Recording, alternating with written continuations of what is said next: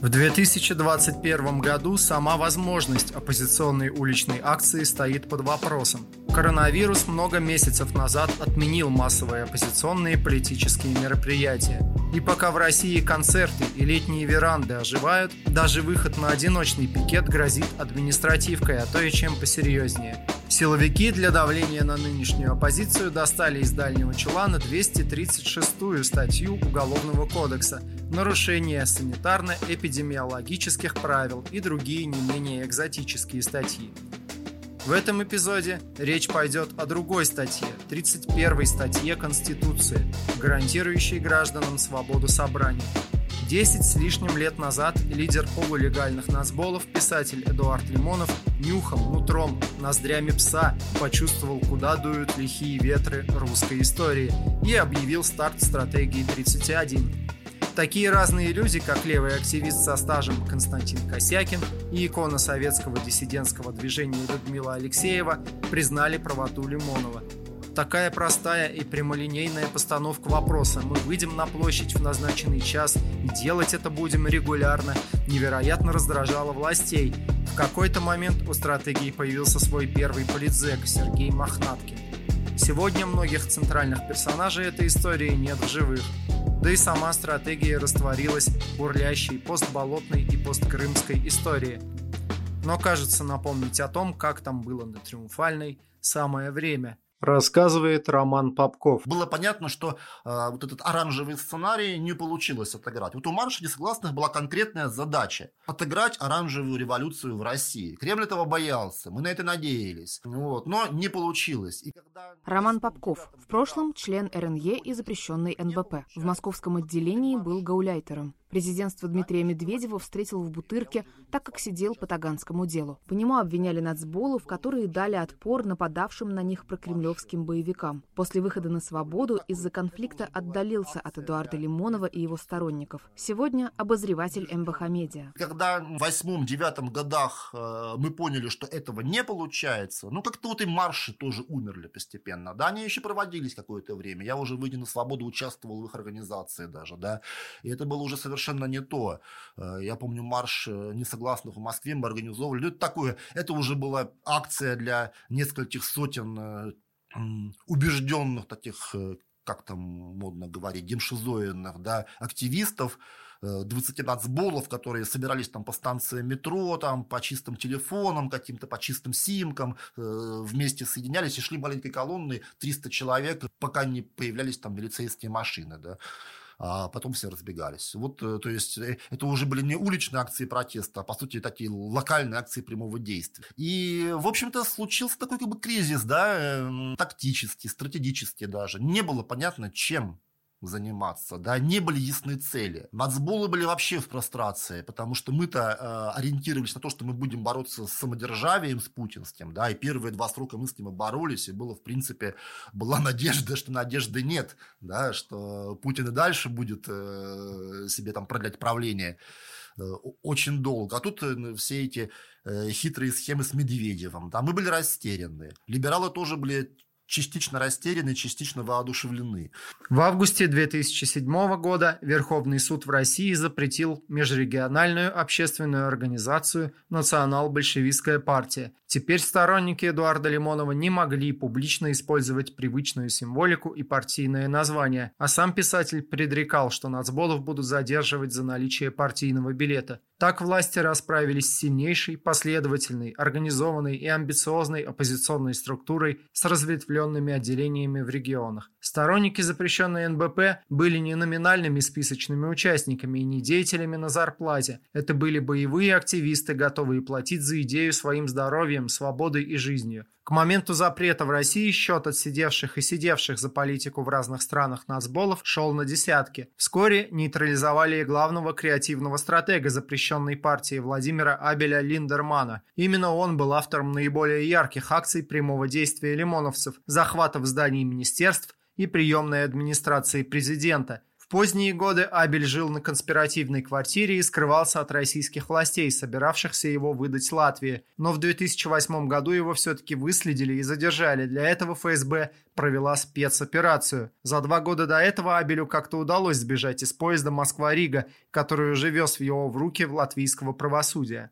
В Латвии Абеля обвиняли в подготовке покушения на президентку страны Вайру Вики Фрайбергу. Позже все обвинения с него сняли. С 2009 года Абель обосновался в Риге и занялся защитой русскоязычного населения в рамках партии «За родной язык», рассказывает Алексей Сочник. И я порылся в памяти и э, чуть, э, я, может, можно, можно было считать, что я бы позором бы для себя это считал. Я э, не рассказал про Владимира Линдермана Абеля, да, который активно, активно с точки зрения а, такой идеологической обработки читателей выступал а, с всевозможных страниц медиа, газет. Э, на Каспаров Ру он вел постоянную колонку. Можно сказать, он был таким одним из идеологов наравне с Милосердовым, э, ну, не считая там Лимонова и Каспарова, но таким вот именно с точки зрения стратегии и тактики. Вот, а на Каспаров Рон выступал. Алексей Сочнев, бывший член запрещенной НБП. В партии занимался интернетом и медийным сопровождением акций. Впоследствии член оргкомитета стратегии 31. Как журналист работал в Каспаров.ру, Новой газете, Паблик Пост, Русской планете. Воспитал множество журналистов, в том числе и одного из авторов этого подкаста. Сегодня начальник отдела регионов МБХ Медиа. Он был в состоянии э, депортации, то есть официально его признали здесь можно сказать, модным нынче словом, нежелательным. Вот, но он был в подполье, скрывался в Москве на конспиративной квартире, вот, и оттуда писал свои эти статьи, которые публиковались. Он был пойман и, собственно говоря, и депортирован в Латвию, где ему грозил достаточно большой срок, потому что там нашли в детской кроватке его ребенка какие-то взрывчатку, что ли, вот, и обвиняли его там в, в тяжких грехах, хотя он э, уже жил здесь и э, собирался э, получить, насколько я понимаю, убежище в России, но ему в этом было отказано. Почему я про это забыл, совершенно поразительно, потому что у меня у самого дома блокировали мою квартиру, родственников, э, там целая спецоперация была, по паспортам впускали э, в подъезд э, сотрудники разных органов, там были и МВД, и ФСБ, этот УБОП, вот, собственно говоря, и они почему это делали, потому что какое-то время Володя жил у меня, видимо, Э, они хотели найти что-то, чтобы подтверждало там э, нашу с ним связь и, возможно, где он находится. Вот. Ну, там разные были причины. Истинную мы, конечно, никогда не узнаем, потому что никто ее не назовет. Но блокировка моей квартиры длилась достаточно долго. Это было как раз во времена марша несогласных э, двое суток. Но тогда было другое немножко время. Нельзя было подтянуть сразу болгарку и без всяких документов снять дверь, потому что тогда еще власти пытались сохранять э, такую э, серьезность, законность. То есть у них должна, должно, должен был быть решение суда, по которому это все происходит. А у этих ребят его не было. Вот они хотели просто взять на понт, напугать. Вот. в итоге мои родственники проторчали в квартире двое суток без света. Рассказывает Матвей Крылов, АК «Скиф». Даже моя мама, как бы узнав, что ее сын экстремист, она как бы и смеялась, и плакала одновременно.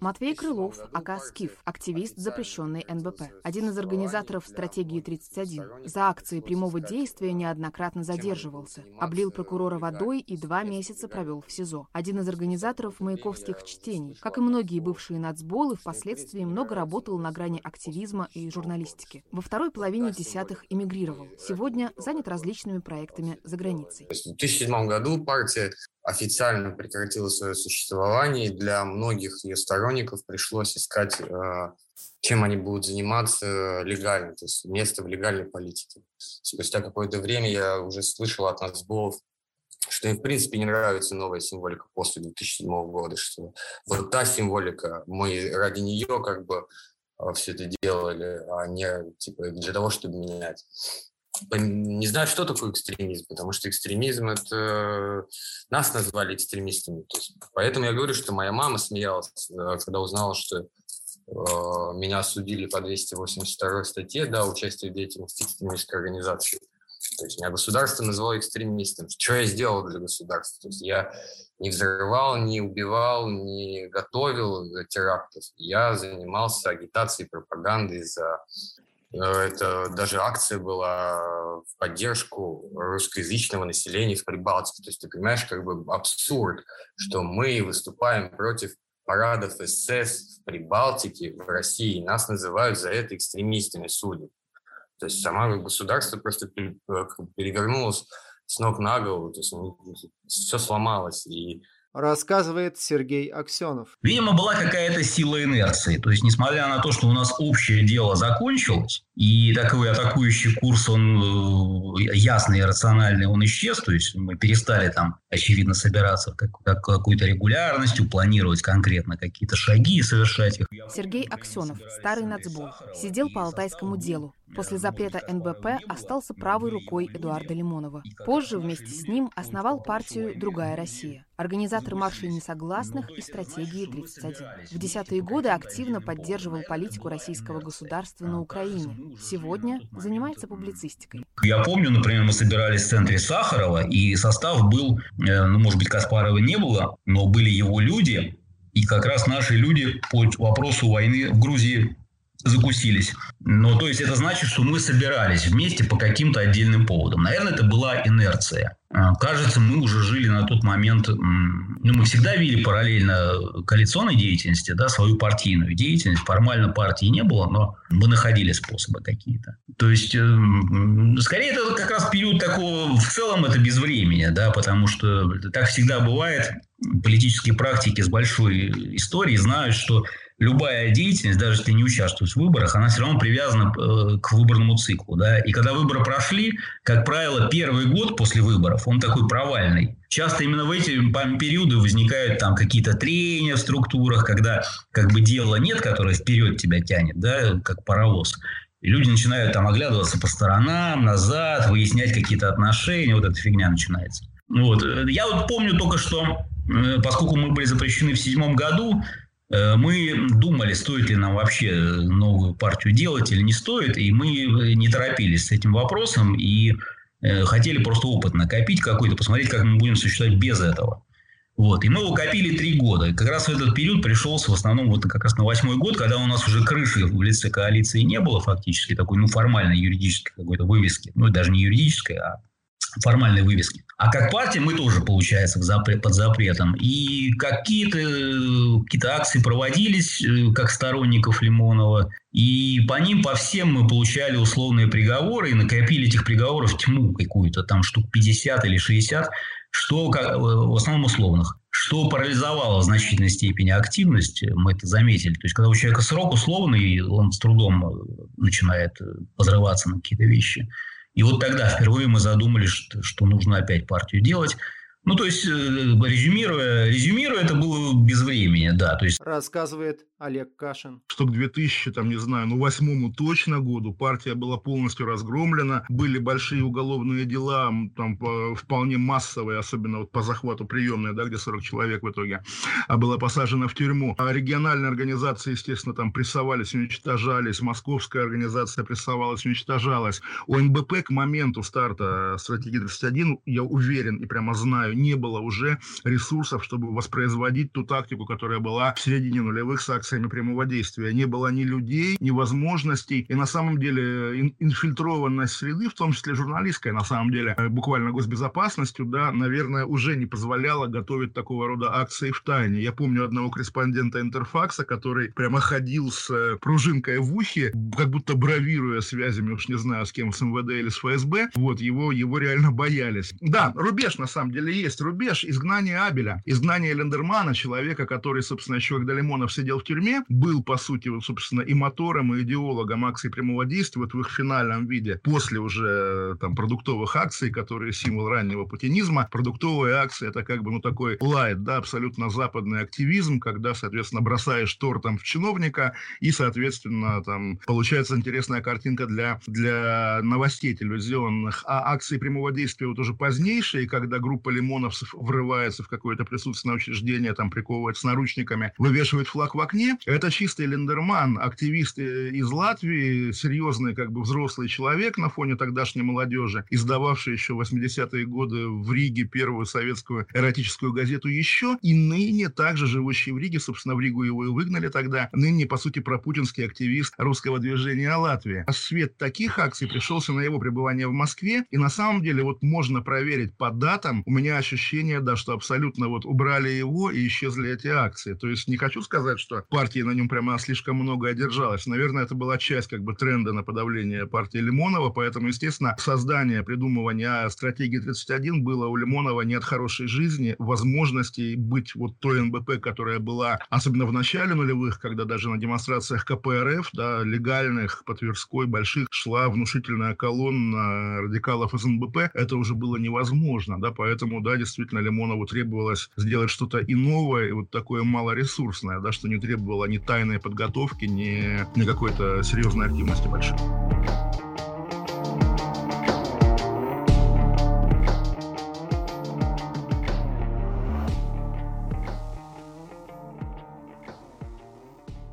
Ах, 2008 год. Для многих он оказался полным надежд. Новый президент Дмитрий Медведев громогласно провозгласил «Свобода лучше, чем не свобода» и много последовательно рассуждал о прекрасной и высокотехнологичной России настоящего и будущего. Ставка на его второй срок была сделана, кажется, еще до инаугурации рассказывает Олег Кашин. Ну, наверное, вот положа руку на сердце, я бы как-то связал, может быть, метафизически, хотя, наверное, и политически тоже, естественно, смена повестки, потому что приход Медведева 7-8, конец 7 начало 8 года, действительно многим, даже тем, кто не сознавался себе в этом вслух, многим внушал надежду. И показательно судьба, я как раз тогда же с ней общался, брал у нее интервью и не думал, что она продалась Кремлю, а и сейчас не думаю, что она тогда продалась Кремлю. Та же Марина Литвинович, один из моторов марша несогласных, в 2009 году написала прогремевшую тогда и забытую сейчас статью «Большинство перемен» о том, что мы, вот те люди, которые ходили на марши, там, которые протестовали и так далее, сегодня должны немножко поменять свою как бы политическую тактику и стать для Дмитрия Медведева той социальной базой, той опорой, которая ему требуется для того, чтобы сбросить с себя наследие Путина и перестраивать Россию уже по-настоящему. Понятно, что это тоже была иллюзия, но, наверное, если отвечать на ваш вопрос, да, марши несогласных были адекватны адекватны своему времени, 2007 году, а в 2008 году они уже были слишком архаичными. Владимир Путин стал премьер-министром, чтобы исполнять роль народного заступника, высаживаясь карающим десантом в Пикалево или встречаясь с взбунтовавшимися футбольными фанатами. В стране началась эпоха тандемократии, как метко прозвали властные устройства в России в те годы. Да, у Владимира Путина оставалось еще много властных полномочий, но публичное раздвоение власти создавало ощущение начавшейся либерализации. Нацболы так не думали. После краха другой России, временной, ну-ну, остановки маршей несогласных, запрета НБП, казалось, началась эпоха безвремени. Но в 2008 году грянул экономический кризис, продолжавшийся до июня 2009 года. Доллар пробил отметку в 30 рублей. После того, как восторжествовала нефтедолларовая стабильность, распустился смрадный цветок гламура – в опасности оказались сбережения граждан, а они только начали привыкать к импортной оргтехнике и евроремонту. Так у оппозиции появился ценный козырь против власти – экономическая дестабилизация – рассказывает Алексей Сочнев. Стратегия 31 была придумана Лимоновым. Ну, то есть принцип стратегии 31 это, это каждого 31 числа собираться в одном и том же месте в одно и то же время. Вот. И требовать одно и то же. То есть соблюдение 31 статьи Конституции, которая гласит, что все могут собираться без оружия, мирно, и никто им не может помешать, потому что требования Конституции первостепенны. Почему 31 в одно и то же время? Потому что стала проблема с донесением до людей, где и как мы это все делаем. Не, негде было, не через что сообщать. Все журналисты обосрались. Вот. Соцсети погромлены. Там. Я напомню, э, НБП под запретом. Становится известно активистам, что возбуждено массовое уголовное дело. По нему пойдут активисты по всей России. Что это такое, чего ожидали, можно посмотреть по свидетелям Иеговы, что происходит со свидетелями Иеговы сейчас. Вот то же самое должно было быть и с активистами НБП, если бы они были тупоголовы и не предприняли то, что они предприняли. То есть союз с а, Каспаровым, Касьяновым, вхождение в коалицию и прикрытие этой коалиции. То есть это хитрый, мощнейший ход, который дал возможность сохраниться на то время не только сохраниться, но и дать поддых как бы власти. Мало кто на такое способен. И это решало несколько задач. То есть люди всегда знали, что 31-го у них в городе что-то произойдет, и будет это там-то, на, на центральной площади, можно приходить, и все будет. Были, конечно, у этого и минусы. А, а минусы, на самом деле, а, в том, что власть а, зная, где это будет происходить, уже заранее знала, какой, э, какой сценарий обороны им использовать. В начале 2009 года осколки коалиции «Другая Россия» заявляют День несогласных на Триумфальной площади, который наметили на 31 января. Акцию, на которой было множество задержаний, признали удачной по своей концепции. На нее мог выйти любой гражданин России вне зависимости от политических убеждений и взглядов на жизнь. Дни несогласных прошли еще 12 марта и снова 31 числа, мая месяца. С этого момента от даты 31 оппозиционеры больше не откажутся. Рассказывает Алексей Сочнев. Лимонов а, сказал, типа, блядь, эти жопы, вот, все засрали придется делать все одному. Вот, э, он очень сильно рассчитывал на них, они сдали и ушли. Вот, вся, таких в жизни Лимонова было очень много. Вот, а, жоп. Проблема, э, буду делать все сам. То есть, ребята, мы будем делать все сами. В этом есть плюс, потому что никто не мешает, никто ставит, не ставит палки в колеса. И есть минус, потому что будут все говорить, типа, а, это, это, да это Лимонов, там, ну что там Лимонов, там. То есть, как бы, э, с его точки зрения это все было отлично. Я на это все смотрел, э, что это, ну, проигрышный вариант, проигрышный, потому что одни это невозможно. И ни одна сила политическая, которая движет только одним человеком без широкого фронта, ни к чему никогда в России не приведет. Только коалиции с разными людьми, так или иначе склоняемыми куда-то там. Здесь первоначально была идея вот этой вот стратегии, что Лимонов один. И мы, это был день несогласных сначала, потом уже стратегия 31. Вот, и Лимонов вышел один на эту площадь, вот, куча уже ментов там было, оперов. Страшно было на самом деле, вот я в этом признаюсь, потому что я там тоже был.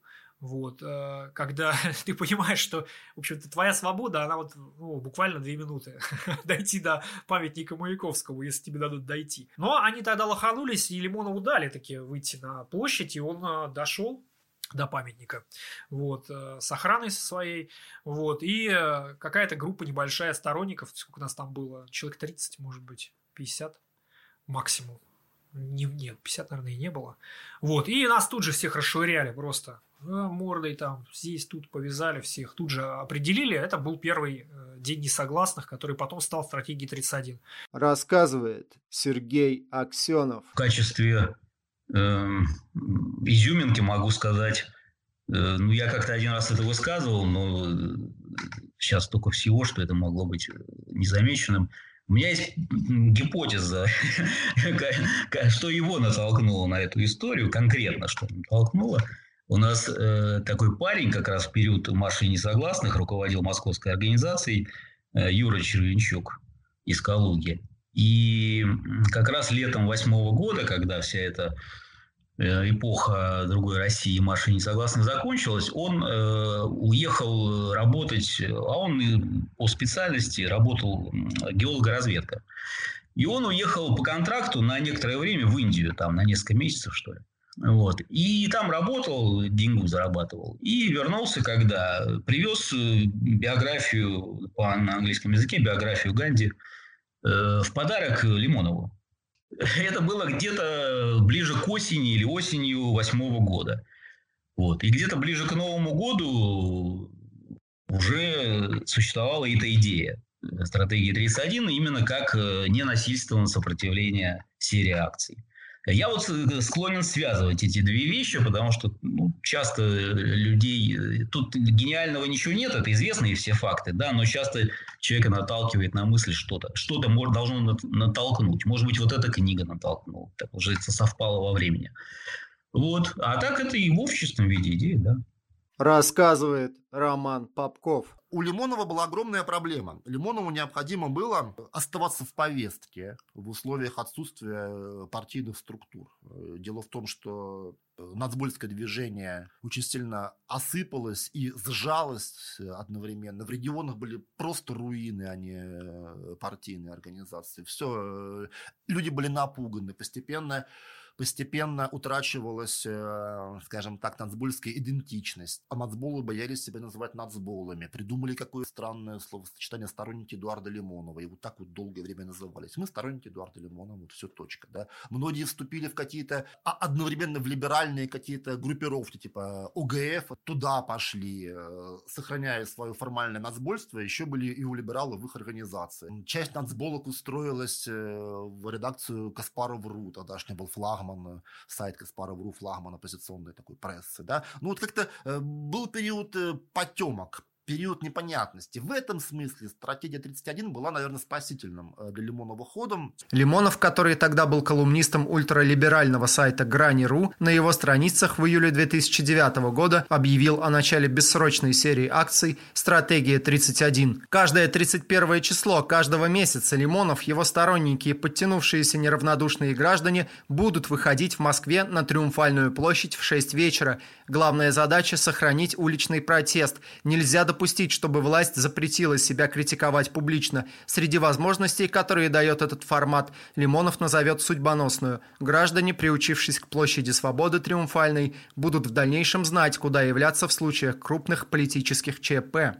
Итак, одна дата, один час, одно место, одна цель, экономия на способах донесения информации, внеидеологическое объединение протеста, объединение самых бесстрашных, как писал Лимонов, сил общества. Рассказывает Роман Попков. Какие были плюсы? Это, скажем так, локальность и исполнимость потенциальные требования. Не орать, э, там, долой самодержавие, там, кровавую гыбню под суд, да, а требования, которые власть не может не выполнить, вроде бы как, исходя из логики, да, но при этом все равно не хочет выполнять. Да вот это вот поле для конфликта. Требование справедливое, вполне понятное, исполнимое, и все равно неисполнимые. Триумфальная площадь, честно говоря, сомнения вызывала с оперативной точки зрения, да, э, там всего одна станция метро, там она довольно легко блокируется, эта площадь, но вот решили, что э, это наиболее близкое к Кремлю такое крупное городское пространство, которое власть может согласовать в конце концов, да, э, не насилуя себя, не капитулируя перед сама собой совсем, может, да, ну, потому что, понятное дело, что там на Манежной площади никогда не согласуют, на площади революции не согласуют, да,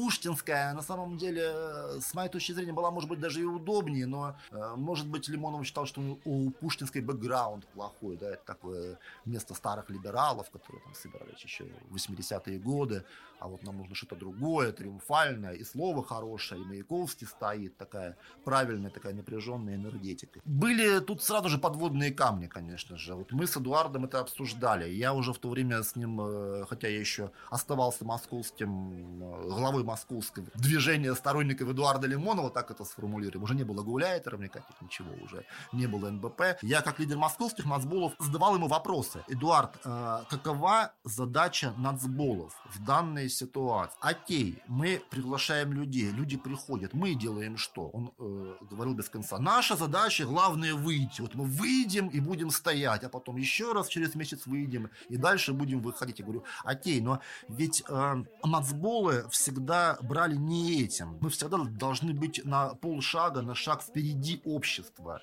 на голову выше общества. Мы должны в рамках этой стратегии еще что-то демонстрировать. Да? Там были разные идеи, например, э, во время одной из акций вывесить там гигантские баннеры на гостинице Петин. Это такая господствующая высота над э, Триумфальной площадью. Там зажечь фаера, вывесить баннеры. Либо там какие-то локальные прорывы устраивать. То есть, чтобы нацболы на фоне вот этой вот э, общей фрондирующей городской массы все равно были круче, да, потому что мы же всегда брали своей отмороженностью, своей бравостью. Акции прямого действия Лимонов делать уже не хотел в то время. Было не очень понятно, каким образом мы, как движение, будем собирать пиар, то есть где тут наши профиты в этом. У Лимонова в то время уже э, было четкое понимание того, что его дальнейшая биография связана будет с ним самим, а не с партией. То есть он считал, что он уже важнее и больше чем организация. К сожалению, так уже и было в то время, в том числе благодаря его вот, там, многим ошибкам. А действительно, он считал, что главное это продвижение его как лидера, общественного, общегражданского лидера. Он на полном серьезе собирался выдвигаться в президенты, на секундочку. Да? То есть он э, реально считал, что вот э, в 2012 году он выдвинется, и его зарегистрируют, а если не зарегистрируют, тогда э, разъяренные толпы его сторонников, не только Мацбола, а вообще все свободные русские люди пойдут к центру сберкома и будут требовать его регистрации, вот будет новый конфликт. Лимонов всерьез готовился выдвигаться на выборы, что говорит э, во многом о неадекватном понимании реальности, конечно же, да, но тем не менее он э, рассматривал стратегию как свою, в том числе личную раскрутку. Первая акция в рамках стратегии прошла 31 июля 2009 года. Лимонов, как и во все последующие разы, подал заявку в московскую мэрию на согласование власти ее, как и во все последующие разы, не согласовали. Еще власти наскоро устроили свою контракцию под названием «Выбирай здоровье, будь как мы». В будущем и таких контракций будет много. Рассказывает Алексей Сочнев. Они испробовали все. Плюс этих всяких вот опять активистов, которых все называют нашистами. Ну, в, если э, в маршах несогласных там противостояли очень разные политические структуры, то на стратегии 31 а, использовалась в основном Россия молодая. Это такое движение, которое возглавлял Максим Мищенко. Умоловцы, ух, они э, очень круто выступали. Они занимали центр площади под разные мероприятия. То они говорили, что здесь будет сбор крови. Для, для чего пытливый ум? Сбор крови, то есть как будто Лимонов собирает людей, чтобы у них выкачать кровь. Никакого сбора крови там, конечно, не было. Но они так вот, типа, вот сбор крови, тут сейчас этот вурдалак всех. У них такой был очень такой подход, а, как у провинциального театра такой вот где все в таких странных костюмах, которые используются в каждой постановке. Вот здесь то же самое было. Они там заводили какую-то музыку, похоронные марши, вот. А, несколько раз они а, удивляли, видимо, и своих кураторов, которых не успевали предупредить. Они, например, залезали на крышу театра и растяжку там растягивали. И менты, которые были к этому совершенно не готовы, думали, что это оппозиционеры. И, и устроили такой кипиш по снятию их оттуда. Их там так волокли, так их от, от, отдубасили.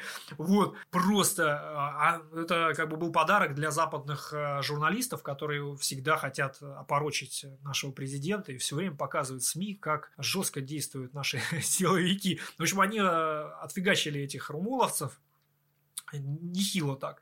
Потом они там катались на скейтах. У них было заявлено детский праздник э, по катанию на скейтах. Вот. Потом они там э, переодевались в снегурочек. Вот, Дедов Морозов, вот, э, такое даже у них было. То есть, очень креативно ребята подходили, а, а как им это удавалось? Удавалось это им достаточно просто. А, кто первый подаст заявку? И это была огромная битва. Вот есть такой боец, Коля Авдюшенков, вот. Э, вот этот человек, который вставал ни свет ни заря, или ночевал прямо у окошка на улице, а потом у окошка, где надо было подать заявку на проведение акции, и он это делал всегда, чтобы туда не пришли румоловцы или какие-то другие нашисты, которые подадут заявку в первую. Э, потому что а, закон гласил приоритет того, кто подал. Типа ты первый подал, твои и самки. И он с ними вступал в стычку. Они приходили э, не как он с утра, а приходили позже, к открытию. И вот тут началось э, следующее. Они просто начинали реально э, провоцировать на драку. Там начиналось бадание. Если там Коля в первый раз приходил один, потом он приходил с группой поддержки, и они приходили с группой поддержки. Ну, то есть там на самом деле была битва такая, которую на самом деле никто не видел. Вот. А, ну, для кинематографа, наверное, хорошо пошло. Коле практически всегда удавалось подавать первым. Но они потом придирались к каким-то запятым или к чему-то еще. Короче, находили уже другие методы, которые на самом деле смешные, но они э, давали возможность проведения вот этого дебильного мероприятия то одного, то другого, то третьего на этой акции.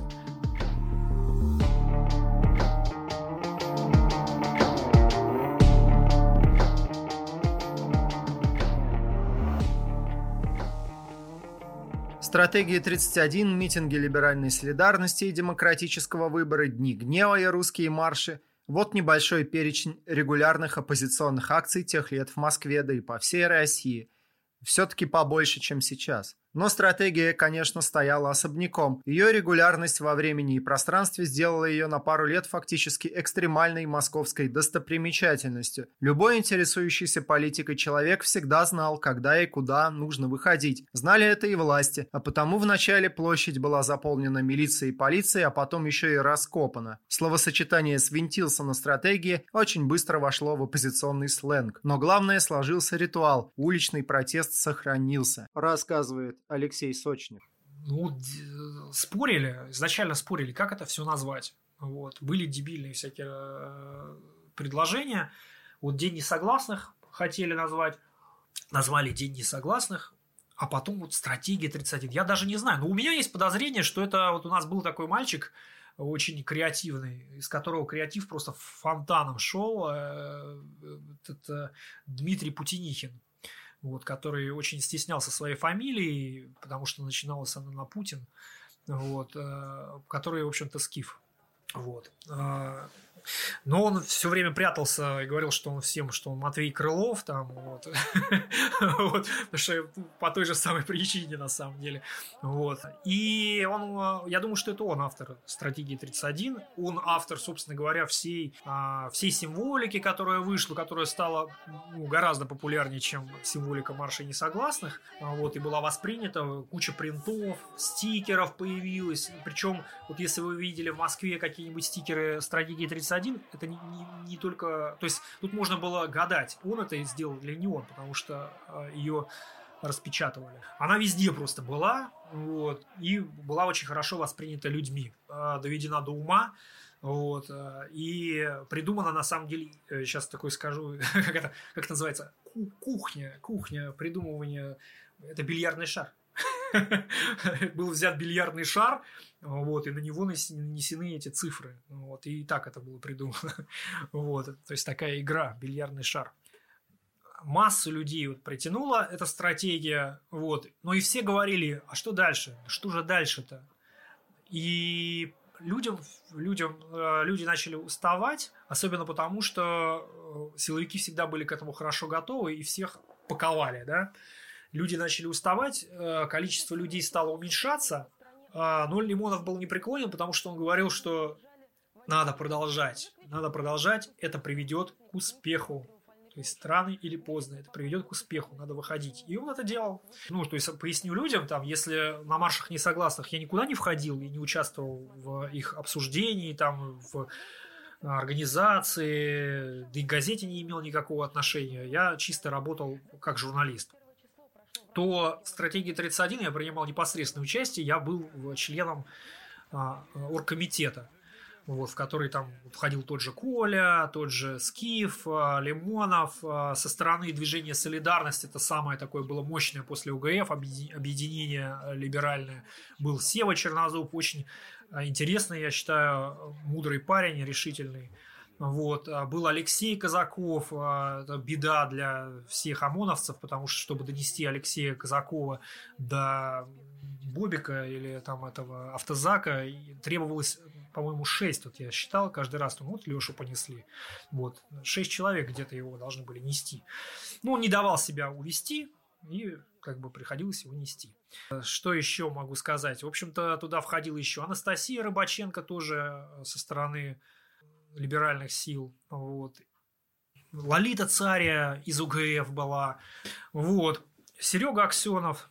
Вот. И это оргкомитет стратегии 31 собирался у Лимонного дома. Вот мы у Лимонного дома собирались и обсуждали, что да как, что да почему. Рассказывает Матвей Крылов о Каскив. Репутация у партии, которая была создана в доцифровую эпоху, и как бы то, с чем мы столкнулись с интернетом, это немного разные вещи. То есть мы все учились э, пользоваться интернетом, и на самом деле то, что старомодные мы слишком, то есть кто занимался тогда раскруткой социальных, условных первых социальных сетей, нацболов и сайтом, ну, Сочнев, типа. За Сочневым скрывается еще четыре ряда редактора, типа, которые вели сайт. Я вел ЖЖ, Твиттер, и... но остальные, это никто не пользовался. То есть в партии ни у кого не было аккаунтов ни в Фейсбуке, нигде. Немножко старомодные, мне кажется. И именно из-за этого мы опять не могли попасть... Ну, точнее, и не было тогда этих э, детей, которые пользуются интернетом. Не, не в интернете мы искали своих сторонников. То есть мы скорее в 2008-2009 году, 2010 мы скорее используем интернет для того, чтобы рассказать о своих действиях, о том, что мы уже сделали, или там, о том, что мы планируем сделать. Мы не использовали его как действительно как способ агитации. Рассказывает Денис Белунов. Она была всегда немножко для меня э, чуть более такой лимоновской, чем нужно. Потому что лимоновцы всегда, у них была, была такая тенденция тянуть одеяло на себя, вот, э, часто по праву, ну, то есть они действительно были такие смелые ребята, и там в нужное время, ну, в нужных местах они оказывались первыми и не боялись Э, тянуть одеяло на себя, у них были основания. Но не всегда это все-таки там э, так субъективно воспринималось как э, правильное действие. И, соответственно, вот вся вот эта кучерьма там вокруг того, кто, значит, все придумал и кто там ну, имеет моральное право, значит, выступать как автор стратегии 31 там и так далее, это все определенный... Именно в тот момент для меня это немножко сдерживало, так скажем, меня. Но, с другой стороны, обычно я, там, когда был в Москве, почти всегда, я был в Москве тогда, я, конечно, приходил вот, и участвовал во всем этом. Рассказывает Сергей Аксенов. Что касается вклада э, людей, то э, не откажусь себе в удовольствии заметить. Вот нам, например, как бы и по нашей просьбе частично, а частично не спрашивая нас, навязали какое-то количество людей из разных организаций участвовать вот в регулярных собраниях, где вырабатывалось ну, тактические, скажем так, решения. Да, стратегическое решение, оно уже было зафиксировано на площади, а тактически, конечно, это же само собой на самом деле ничего не происходило. То есть, эта работа была постоянная. Я, например, потратил год своей личной жизни, круглосуточно только вот этим занимался, спал, и стратегия 31, пока это не вышло вот на какую-то там орбиту. И я не заметил а, особого креатива от тех людей, которые к нам приходили. То есть основная их ценность была в том, что они были. То есть они вот есть такое понятие кивалы в суде, да, вот в советском суде два кивала по, по бокам у судьи сидят, они ничего не говорят, только кивают. вот, к сожалению или к счастью, вот таких кивал у нас был навалом. То есть все хотели поучаствовать, но почему-то э, не, не, почти никому нечего было сказать и нечего было внести. То есть это, это тоже важный факт. То есть для того, я к тому, что претендовать на соучастие, чтобы претендовать, надо внести что-то. Если ты не можешь ничего внести, ну, как бы, будь доволен своей достойной позицией, конечно. Рассказывает Артемий Троицкий. А, я был знаком уже тогда со всеми нашими оппозиционными политиками, ну, почти со всеми, скажем так. То есть мы дружили с Борисом Немцовым. Немцов всячески склонял к тому, чтобы я принял участие в движении «Стратегии 31». Я э, не испытывал никакого желания э, в это движение вливаться и по очень простой причине. Дело в том, что инициатором стратегии 31 и одним из главных участников этого движения э, была э, национал-большевистская партия Эдуарда Лимонова. Я немного знал Эдуарда Лимонова, считал его полным придурком. Кроме того, по словам своих старших товарищей, я знал, что в 70-е годы он был стукачом. И, в общем, категорически ни малейшей симпатии к Лимонову, ни как к писателю, никак тем более к политическому деятелю я не испытывал. И вообще при том, что э, я, скажем, никогда не отличался таким чистоплюйством демшизовым и всегда был сторонником э, как бы широких объединений, людей с разными политическими воззрениями, но тем не менее я был против, э, скажем так, объединений безграничных по принципу «враг моего врага – мой друг». То есть э, тут есть, как сейчас принято говорить, некоторые красные линии, и вот неонацизм, вообще нацизм, это как раз такая красная линия. То есть я ничего не имел против леваков, тем более против анархистов, э, коими сам себя до некоторой степени отношу. Вот, но нацисты это нельзя. Точка. Вот, поэтому, поэтому не испытывал я никакого желания э, примыкать к стратегии 31. На их э, манифестации на Триумфальной площади я был один-единственный раз, и то только потому, что меня туда буквально силком вытащил э, Боря Немцов. Вот, то есть он заехал за мной домой на машине, но тут же мне было некуда деваться. Вот, сел я к Борису в машину и поехали, значит, мы к памятнику Маяковского. Надо сказать, что то, что там происходило, мне совершенно не понравилось. Народу было мало, никакого экшена не было, ни речей, там ничего. Журналистов было примерно столько же, если не больше, чем манифестантов. В общем, мне показалось, что это совершенно бессмысленная какая-то толчая. А, вот. Э, ну, я там где-то час примерно пробыл. С большим удовольствием э, это место покинул. Вот. Больше я к стратегии 31 отношения никакого не имел. Рассказывает Сергей Давидис. Я посещал регулярно, один раз был даже задержан там вместе с Лимоновым. То есть не настолько, естественно, заметный человек, как Лимонов, но это, видимо, это была летняя стратегия 31. Я вернулся из отпуска, и на следующий же день вместе с женой пошел на стратегию 31. И только я пришел, как какой-то милицейский полковник сказал, о, вот его. Значит, ну, тоже тогда было меньше людей, и на площади меньше, активистов меньше, меня тоже знали в лицо.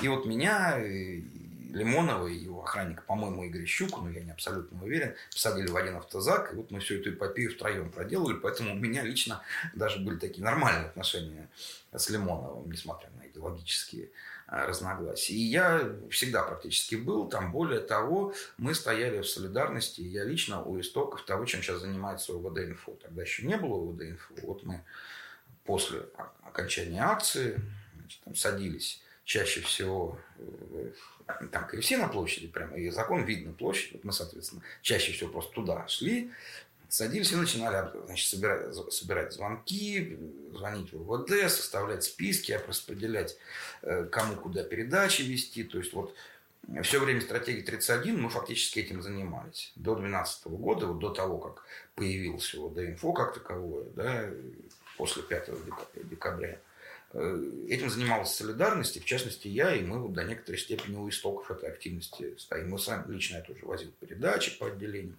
даже защитником бывал. Рассказывает Павел Никулин. Триумфалка для меня была скорее местом тусовки. На стратегии 31 тусовались всегда какие-то известные мне оппозиционеры, были знакомые журналисты. Туда можно было всегда прийти, чтобы с кем-то встретиться и потом обсудить ментов, э, посидеть в кафе. Но с точки зрения редакции это все стало в какой-то момент ненужным, неинтересным. Редакторы нас стебали, а это несколько лет же продолжалось. Хотя мне это нравилось ходить, нравилось, что вот есть такой адреналин. Но с мнением анархистов о том, что странно как-то протестовать по расписанию, я согласен. Действительно, что было, то было. Я помню часто Лимонова, которого э, задерживали постоянно, очень жестко. Он, стоит он появиться, его тут же винтят. Это, конечно, тоже какая-то очень странная, грустная история. Мы там машину, по шины прокалывали, что-то еще. Иногда задерживали прямо дома, и охранникам очень сильно доставалось. Стратегия 31 благодаря простоте и ясности концепции проходила не только в Москве. В любом городе могла заявиться центральная площадь как место ее проведения, рассказывает Сергей Аксенов. Э, во-первых, во-первых, э, мы понимали, что все решается в Москве, но если происходит все в Москве, то все равно это узко. То есть нам мы хотели, чтобы это происходило везде, по всей стране. То есть мы, естественно, зарядили все регионы, какие только можем, на то, чтобы они что-то э, начали. Да? Там так красиво, как в Москве, невозможно было сделать, потому что регионы живут по-другому, устроены по-другому. Э, то есть распространение этого всего на всю страну, это, вы знаете, громадная, громадная забота. Вот. Отдельная история, внутри этой истории распространения на всю страну, это, например, распространение это на Питер. То есть Питер вошел в эту тему спустя ровно 6 месяцев, я очень хорошо это помню, после того, как мы начали. То есть при том, что у нас там мощнейшая организация своя есть, и вообще Питер известен да, своей активностью. Э, там дико спорили люди между собой, куда выходить, чего выходить. То есть э, сначала они не хотели вообще никуда выходить, я имею в виду в целом, в Питер, питерские люди. Да? То есть они всегда реагируют медленно. Э, есть инерция, да, в Москве началось, через месяц осознали в Питере, еще через месяц почесали репу, еще через месяц подумали, а может быть и нам тоже, потом начали спорить, ругаться. Вот и преодолеть эту инерцию, преодолеть эти споры – Э, сделать так, чтобы кто-то начал, да, это все большая организационная работа, конечно. В основном это все касалось, э, половина времени, даже больше половины, уходила на то, чтобы распространить это максимально широко, в надежде, что широкий масштаб, широкий масштаб свою очередь влияет, повлияет на то, что в Москве происходит. Да? Плюс даже удалось в некотором смысле интернационализировать эту историю. Но тут это уже не наша заслуга, конечно, когда мы видели там в Лондоне у посольства России или в Нью-Йорке у посольства России, это уже не мы делали, это там свои какие-то люди, видимо, заинтересовались и стали делать. Вот, например, Светов Михаил, я помню, видимо, проявил интерес, я с ним не был знаком, со мной связалась, если не ошибаюсь, Вера Кичанова, и сказала, чтобы вот есть человек, который хочет э, сделать в Токио, начать движение. Да? Это был Светов Михаил. Мы с ним встретились на Триумфальной, поговорили. Он взял кулек э, значков 31, в качестве бонуса. И, как предполагалось, он должен был поехать в Токио и там начать. Э, все, больше я ничего об этой истории не знаю. В Токио, кажется, никто никогда ничего не начал. Рассказывает Михаил Светов. А лично мне стратегия 31 помогла сохранить контакт с родиной. Я тогда а, на много лет уехал из России, а возвращался очень эпизодически, но каждый раз, когда мое возвращение совпадало с 31 числом, я обязательно выходил на Триумфальную площадь, вплоть до того, что мои друзья там иронизировали, что вот а, Светов прилетел из Японии для того, чтобы свинтиться.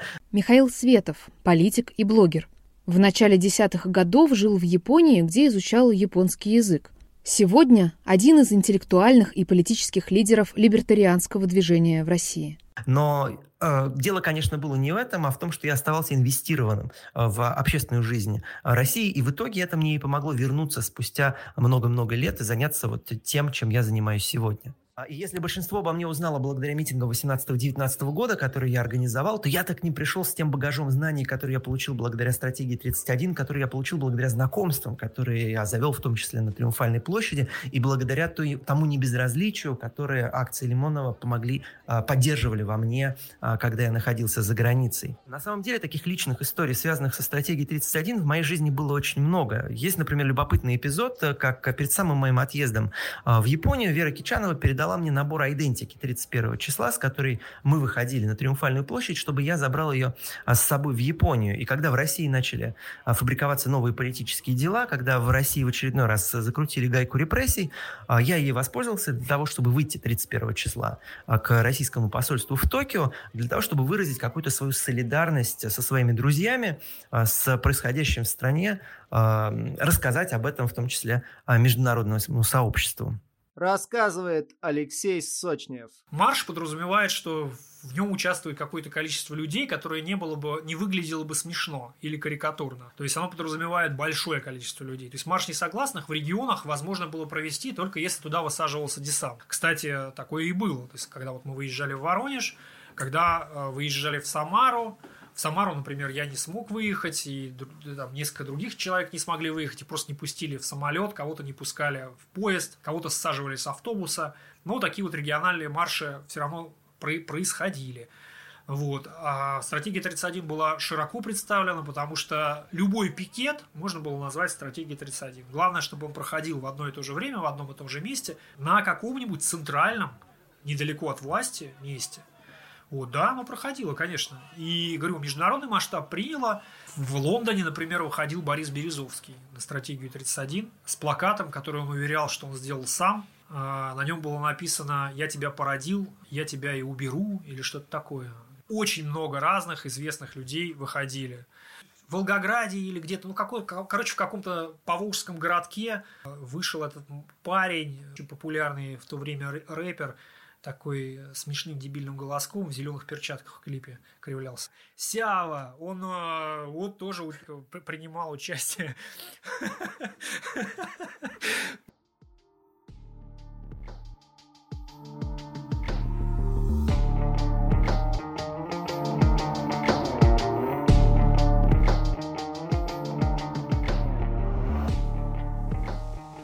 Вторая стратегия 31 августа 2009 года стала скандальной. Ее посетила заслуженная правозащитница, глава московской хельсинской группы Людмила Алексеева, которая пришла к Триумфальной вместе с главой организации за права человека Львом Пономаревым. Алексею милиция просто не пустила к площади. Мэрия придумала проводить на площади фестиваль экстремального велосипедного спорта, а Пономарева и некоторых других активистов грубо задерживали. Рассказывает Алексей Сочнев. Кто кто позвал э, Алексею, я не знаю. Вот, э, откуда она для меня, вот для меня вот просто стерлась из головы, как она, откуда она взялась. Чуть ли не сама позвонила через, свою, через свои, свою помощницу Лимонову и предложила, что типа вот отстаивать Конституцию. Возможно, даже сама. Лимонов был тогда очень удивлен. Этим самым, на самом деле, стратегия обрела силу, потому что притягивался, притягивался человек, у которого была создана репутация, а, как, ну не знаю, для британцев королева. А это королева правозащиты. И вот тут королева правозащиты становится в один ряд с человеком, которого наши независимые оппозиционные СМИ, независимые федеральные каналы постоянно сравнивали то с фашистом, то с нацистом, то э, называли, называли его политическим педофилом, который втягивает в акции несовершеннолетних детей и сажает их потом в тюрьму, дает им сроки. Она становится с ним рядом и говорит, да, у нас нарушается 31 статья, я против этого. И мало того, она еще для своих лет, она очень была старенькая женщина, она еще и выходит на эти акции и не боится ОМОНа. И к ней, и за ней потянулась э, абсолютно разношерстная череда вот этих вот, вот людей, так или иначе связанных с правозащитой. Э, привет в прошлое тоже дал свое, потому что на акции появлялись люди, которые читали тогда стихи, которые тогда тоже были диссидентами. Э, например, Михаил Кукабака он участвовал в стратегии 31, в нескольких э, стратегии 31. Мы не знали его, как он выглядит, фотографии его не видели. Вот совершенно случайно познакомились там, по-моему, в отделении. Вот такой человек, который тогда был диссидентом и который сейчас пришел. Ну, тогда пришел, э, вот, и был, это удивительно. То есть Людмила Алексеева в силу а, возраста не всегда выходила, да, потому что она себя иногда плохо чувствовала, не могла себе позволить выйти. Последнюю акцию, когда я ее видел сам лично, ее просто вели под руки, потому что она не могла уже даже идти. Потому что настолько, ну, настолько плохо себя человек чувствовал. Это было, по-моему, Новый год. Вот. А, но а, там тех же румоловцев это не остановило, они тоже пришли и начали над ней там измываться, стебаться рассказывает Роман Попков. Ну, конечно же, очень важную роль играла Людмила Алексеева, конечно же. Это был, по сути дела, второй, а в какие-то моменты и первый человек вот э, в некой такой общественной презентации вот этого проекта С-31. Людмила Алексеева э, как бы давала понять обществу, что это не какая-то там личная блажь Лимонова, не его бзик. Она, если угодно, сакрализовала даже да, вот это явление стратегии 31. И она, она была крайне важна. Бабушка была крайне важна. Но была и проблема. Бабушка была и миной под эту стратегию, опять же. Она все-таки была правозащитница, а не политик, и уж тем более не революционер. Для нее было важно добиться каких-то позитивных изменений здесь и сейчас. Вот официально стратегия ставила простую задачу – реализацию права людей на свободу собраний мирно без оружия. Когда в итоге в 2010 году осенью Кремль чего-то там согласовал, там какой-то кусок Триумфальной площади отдал, под акцию. Да? Ну, можно было, наверное, подумать, что Кремль попятился назад. Э, Лимонов мог бы сказать, что ого, мы чуть-чуть выиграли. Ага, и к чему-то перейти другому, да, новые поставить задачи какие-то. Но Лимонов уперся, сказал, что нет, нам этого угла мало, нам нужно всю триумфальную или там всю Тверскую, чего он там орал. А Людмила Алексеева, вот ей было достаточно, что согласовали сперва там какой-то угол на триумфальный, потом Пушкинскую еще согласовали оппозиционерам, там, таким либеральным. Ну вот и хорошо, добились чего-то, и нормально. Вот, это правозащитник, она живет другими ценностями совсем. У нее нет э, задач там э, в России менять все, в том числе выражение лиц, да, как у Лимонова. Вот, другие либералы на самом деле почти все поддерживали, и тут трудно было, ну, из крупных, из фигур, из этих, из крупных таких рыбин поддерживали все. Вот. Ну, например, там Боря Немцов. Борис Ефимович, он, так сказать, как, как, как пароход там приплывал на эту триумфальную, э, там чуть ли не там, в расстегнутом там, ворот рубашки, там там только не хватало там доски для серфинга там под мышкой, и все о, там Немцов, там бежали к нему журналисты, там ломая ноги, э, спотыкаясь о штативы. Ну, то есть, э, нормально он участвовал. Заявления на следующую акцию будут подавать уже три человека, с которыми история стратегии 31 в дальнейшем и будет навеки связана. Людмила Алексеева, Эдуард Лимонов и представитель Левого фронта Константин Косякин, рассказывает Алексей Сочнев. Константин Юрьевич Косякин великолепный человек, я считаю, что святой, вот современный святой такой, потому что он был э, очень скромным и тихим человеком, и всегда с хорошим настроением, и присутствовал на всех вообще на всех, э, вплоть... Даже когда уже заболел, у него был рак, э, он даже тогда приходил э, на оргкомитеты, всегда присутствовал и всегда очень здраво выступал, а главное, не болтал языком, он говорил только по делу. Вот. Я с ним был знаком еще во времена, когда он был в КПРФ, и когда его еще туда не выгнали.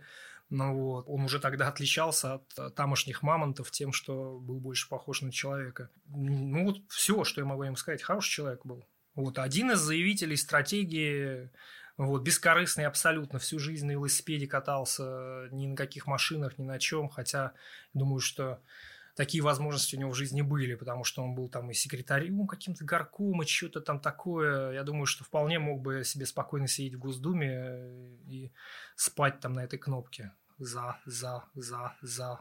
Рассказывает Сергей Удальцов. Нет, ну Константин Юрьевич Косякин был таким вот, вот настоящим, настоящим оппозиционером, да, он коммунистических взглядов придерживался на каком-то этапе мы. Сергей Удальцов, потомственный большевик, по образованию юрист. С 90-х в левой оппозиции. Начинал в трудовой России Виктора Анпилова, но позже откололся и создал авангард красной молодежи. В 2008-м инициировал создание Левого фронта. В десятые годы отсидел по болотному делу. Сегодня продолжает участвовать в общественно-политической жизни. Мечтает дожить до 120 лет. С ним мы познакомились на каких-то уличных акциях вот в нулевые годы. Ну, какие-то возникли личные контакты, может быть, симпатия личная. Ну, он постарше был, ну, ну тогда еще, в принципе, не какого-то там преклонного возраста. И мы так вот сблизились. Он всегда подкупал своей вот такой именно принципиальностью. У него всегда слово и дело соответствовали. Он э, всегда выступал именно за максимальную активность на улицах. Ну и мы э, также эту концепцию всегда разделяли, и сегодня ее разделяем. Когда нет полноценных выборов и там нормально функционирующих судов и нет полноценной свободы слова, то что остается? Конечно, улица. Вот, поэтому главное, чтобы она была массовая и консолидированная, это отдельный вопрос. Поэтому Гасаев Юрьевич вот был такой человек принципиальный, уличный боец в хорошем смысле слова, очень ответственный человек, искренний. Жаль, что вот он преждевременно умер, у него да, тяжелое было онкологическое заболевание последние годы. Э, вот. Но, конечно, он оставил о себе хорошую память. И попав вот так вот, ну, чисто, как я уже сказал, случайно, вообще мне предлагали быть э, заявителем этой акции на Триумфальной площади. Ну, мы там по каким-то причинам, я уже не помню, то ли я чем-то занят был в тот период.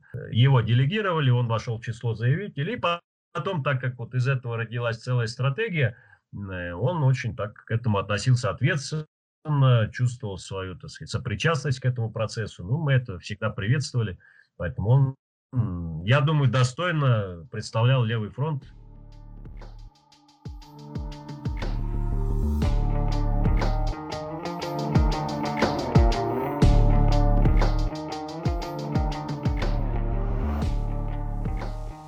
31 декабря 2009 года акцию заявителям снова не согласовали. В канун Нового года милиция действовала особенно жестко. На этот раз задержали даже Людмилу Алексееву, которая пришла на площадь в костюме Снегурочки. Правозащитница, которой на тот момент было 82 года, отказалась выходить из автозака, пока не отпустят всех задержанных. Тогда глава московского ГУВД Владимир Колокольцев обзванивал милицейские отделения и требовал как можно скорее отпустить участников акции. Отпустить отпустили действительно всех, кроме одного. Мужчина по имени Сергей Мохнаткин, проходивший по триумфальной с пакетом продуктов к новогоднему столу в руках, увидел, как милиционер жестоко задерживает женщину-активистку и вступился за нее. Мохнаткина вместе с активисткой проводили в автозак. Все новогодние каникулы мужчина провел в изоляторе. А 11 января стало известно, что в отношении Мохнаткина возбудили уголовное дело по статье 318 «Применение насилия в отношении представителя власти». Сотрудник милиции утверждал, что Мохнаткин разбил ему нос в автозаке, когда увидел, что тот его снимает. По словам Мохнаткина, это милиционеры его избили. И он даже писал заявления, которые не получили хода. Прокурор просил дать Мохнаткину 5 лет колонии. Суд дал в два раза меньше. Рассказывает Алексей Сочнев. Мохнаткин, случайный прохожий, который шел 31 с сумочкой, с бутылочкой, которая была колбаса, по-моему, и бутылка шампанского, и он увидел, что избивают женщину, э, менты, и задерживают ее. Она кричит. Это была, по-моему, активистка Партоса. Было такое движение. И Мохнаткин э, бросился ее оттягивать. Отпустите женщину, отпустите. Вот э, менты ему что-то нахамили, а он, вероятно, был уже под шофе слегка, но не был пьяным, потому что экспертиза показала, что не был он пьяным. Вот. Он вломил менту по, по лицу. Собственно говоря, за что был осужден и посажен. Потом многие спорили, случайно он там появился, не случайно. Откопали, что он из Ижевска, что он и там участвовал в митингах. Но я абсолютно верю, что в данном случае он совершенно случайно шел по улице. Там много было прохожих. И э, многих, многих артистов мы видели, которые высаживались в свои машины смотрели на акцию и уезжали. Вот, вот да, появился такой человек, который, которому стратегия 31 изменила всю его жизнь. Он а, после продолжил качать права уже будучи за решеткой, был очень несдержан всегда в своих высказываниях и называл вещи излишне эмоционально своими именами, то есть если ему казалось, что судья а, идиот, он его называл идиотом. Если ему казалось, что прокурор козел, он мог назвать прокурора козлом. И вот в таком вот духе, да. И за свой язык, а, за, за свой а, бунтарский нрав он поплатился тем, что на него возбудили ну, все мыслимые и немыслимые уголовные дела. Он долго-долго выбирался из заключения. После того, как выбрался, пошел работать к Льву Пономареву в правозащиту. Был общественным защитником в судах. Удачно, неудачно, скорее всего, неудачно. Вот. А потом повторил свой э, подвиг Вот, я тут смеюсь, это грустный на самом деле смех, э, и он опять кого-то побил, я уже не следил за ним, опять какого-то милиционера побил тоже на какой-то акции, и опять уехал, и уже ему в тюрьме сломали позвоночник, и он уже больше и не оправился, и вот совсем недавно умер от этих вот, от, от этой своей болезни, которую получил. Ему там, по-моему, конвой как раз э, его ластал прямо в зале суда, и его уронили. А так как он человек был в возрасте, это не молодой парень, вот, то кости не выдержали, и позвоночник был сломан. Так первым политическим заключенным стратегии 31 стал простой прохожий. Когда Мохнаткин отсидел большую часть срока, президент Дмитрий Медведев под занавес своего президентства подписал указ о его помиловании. Рассказывает Зоя Светова. И когда Медведев стал президентом, то было, если вы помните, очень большое движение. Тогда составляли списки, носили администрацию президента. Это делала Ольга Романова и Борис Немцов. И, такой, и носили к Михаилу Федотову, когда был тогда Э, главой Совета по правам человека. И мы думали, что Медведев действительно что-то сделает. Но, э, как мы все помним, все кончилось пшиком, потому что он помиловал Сергея Мохнаткина. И это, конечно, было огромное разочарование, первое разочарование в Медведеве, потому что Сергей Мохнаткин, да, я его посещала в, в СИЗО, да, конечно, он был очень такой интересный, мужественный человек, мы тогда им все восхищались, что вот он, э, его посадили, а он защитил женщину, которую на митинге, значит, э, заточили в автозак, он ее защитил, и за это его избили, посадили, на самом деле там все было не совсем так, но неважно, вот он был такой мужественный, и вот его приговорили, по-моему, то ли к двум годам, то ли к трем годам, и, короче говоря, когда Медведев его помиловал, ему оставалось сидеть совсем чуть-чуть. И еще все смеялись, что вот у него такая смешная фамилия Махнаткин. И это было, ну, как бы все вместе. Там был огромный список политических заключенных. Там был и Пичугин, к тому времени там еще сидел Ходорковский, и Лебедев, и еще куча каких-то людей. Сейчас не помню, просто, ну, много было. И было много людей, о которых я писала, например, а, такой Иван Белоусов, совершенно невиновный человек. А Медведев взял помилу Махнаткина.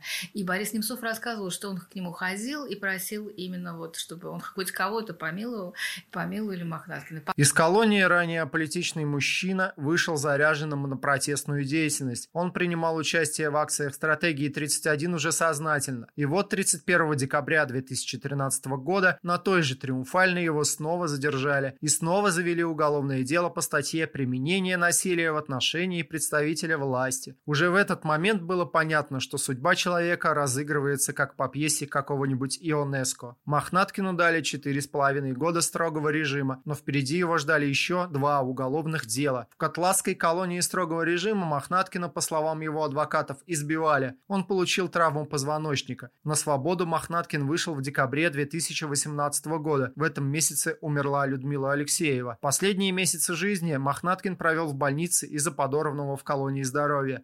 Посреди карантинного мая 2020 года Сергея Мохнаткина не стало.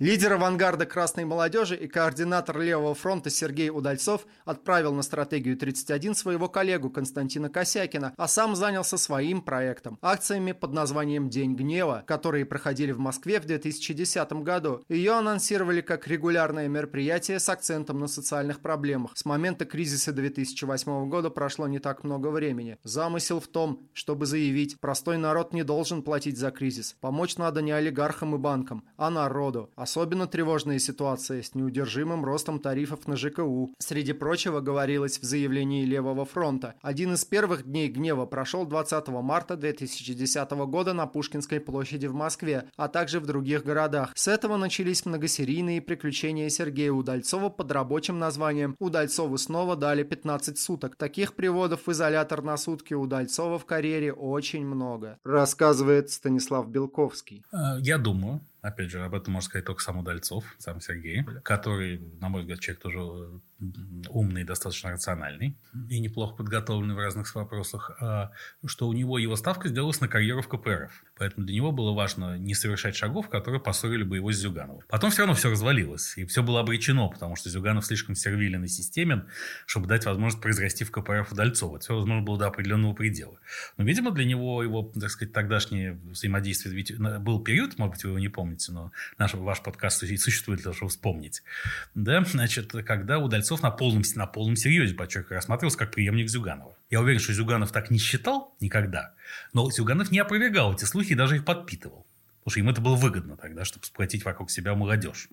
Это вот как раз тогда, во времена Болотной, да, когда все было актуально. Часто было, конечно, сейчас бы никто, все, все бы расхохотались при первом упоминании такого, такого варианта, да? Но тогда нет.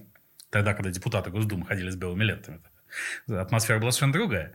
Вот. И думаю, что Сергей просто не хотел, для него были важнее отношения с коммунистами, чем с э, другой Россией. И с, Лимон, и, с Лимон, и с Лимоном, потому что он рассмат... так или иначе он рассматривал как конкурент. Он думал, что дед уйдет, да, и э, национал-большевистский актив перейдет к лидеру следующего поколения. В среде некоторых сторонников стратегии считалось, что Удальцов, как всегда, пытается копировать чужой успешный опыт. Рассказывает Матвей Крылов, о Каскив. В принципе, все проекты, которые он делал, они так, так или иначе были какой-то, ну, типа, копии чего-то, пародии. Нацбол называли АКМ, как, ну, типа, друзья наши младшие да, что вот они нам помогут. Но я одновременно понимаю ребят в ВКМ. В ВКМ были э, ребята коммунисты, молодые ребята, у них было, были убеждения. НБП – это не про коммунизм, НБП даже не про национал-большевизм, это свое, как бы, своя э, вера, своя как бы, религия которая одновременно может совмещать все, и как бы и марксизм, и как бы и фашизм.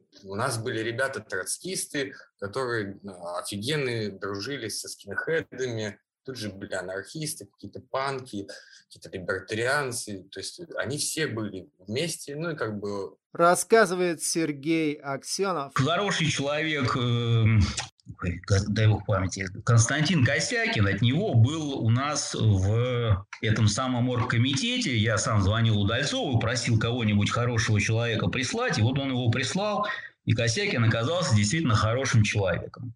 Э, был ли Сергей Удальцов спойлером? Ну, чего уж там грешить э, перед историей? Я думаю, да. Я думаю, да. То есть э, спойлером в том смысле, что он, э, конечно, хотел э, максимально... Да там, я еще думаю, Лев Пономарев приложил свою руку, будь здоров. Конечно, конечно, он не в первый раз так поступал, да, конечно. То есть Косякин, может быть, даже и страдал из-за этого. Он был слишком советский и слишком честный, чтобы сидеть на двух стульях, а Сергей э, повторял просто и никогда ни в чем лично не участвовал, а когда э, дело качнулось к расколу, то встал на ту сторону. Да, конечно, он это сам знает.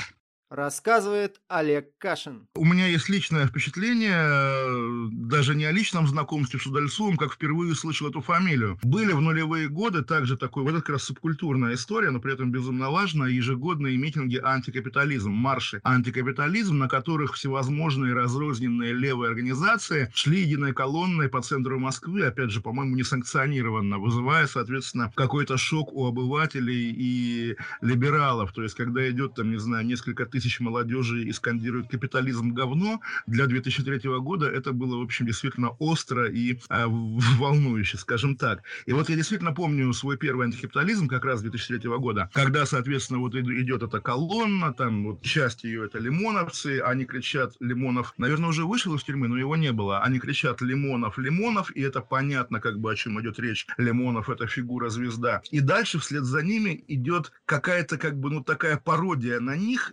молодые люди менее, что называется, харизматичного вида, толпа как бы их меньше, флаги у них чуть, что называется, более неэстетично, то есть вот авангард красной молодежи, да, там, ну, собственно, в сравнении с флагом НБП, конечно, это гораздо более вторично и слабо, да, и они скандируют «Удальцов, Удальцов», и ты не знаешь, как бы, что это за фамилия, но представляешь себе тут же в деталях, да, что вот есть Лимонов эталонный, и есть какой-то его эпигон, который пытается быть таким же, но пока у него него не получается. И, собственно, я, естественно, все эти годы добродушно относясь к Удальцову до сих пор, я наблюдал, да, вот как после, после захвата здания Минздрава активистами Лимонова знаменитая акция, наверное, самая нашумевшая в середине нулевых, когда портрет Путина выбрасывали из окна приемная министра, и четвертинка этого портрета у меня сохранилась уже здесь, э, в Лондоне, я ее храню. Так вот, через там неделя-две после этого Удальцов также повторял такую акцию в здании Министерства образования на Тверской и Миноборнауки, и они зашли зашли в это здание, но заблудились в коридорах, не зная, как, какая сторона кабинетов выходит на Тверскую, и, собственно, картинки не получилось. Всегда, как бы, да, то есть вот Пепси и Кока-Кола протеста, причем, да, Лимонов это Кока-Кола, а удальцов Пепси периода падения популярности. То есть вот, ну, понятная, действительно стандартная история про то, что внутри видовая борьба всегда более ожесточенная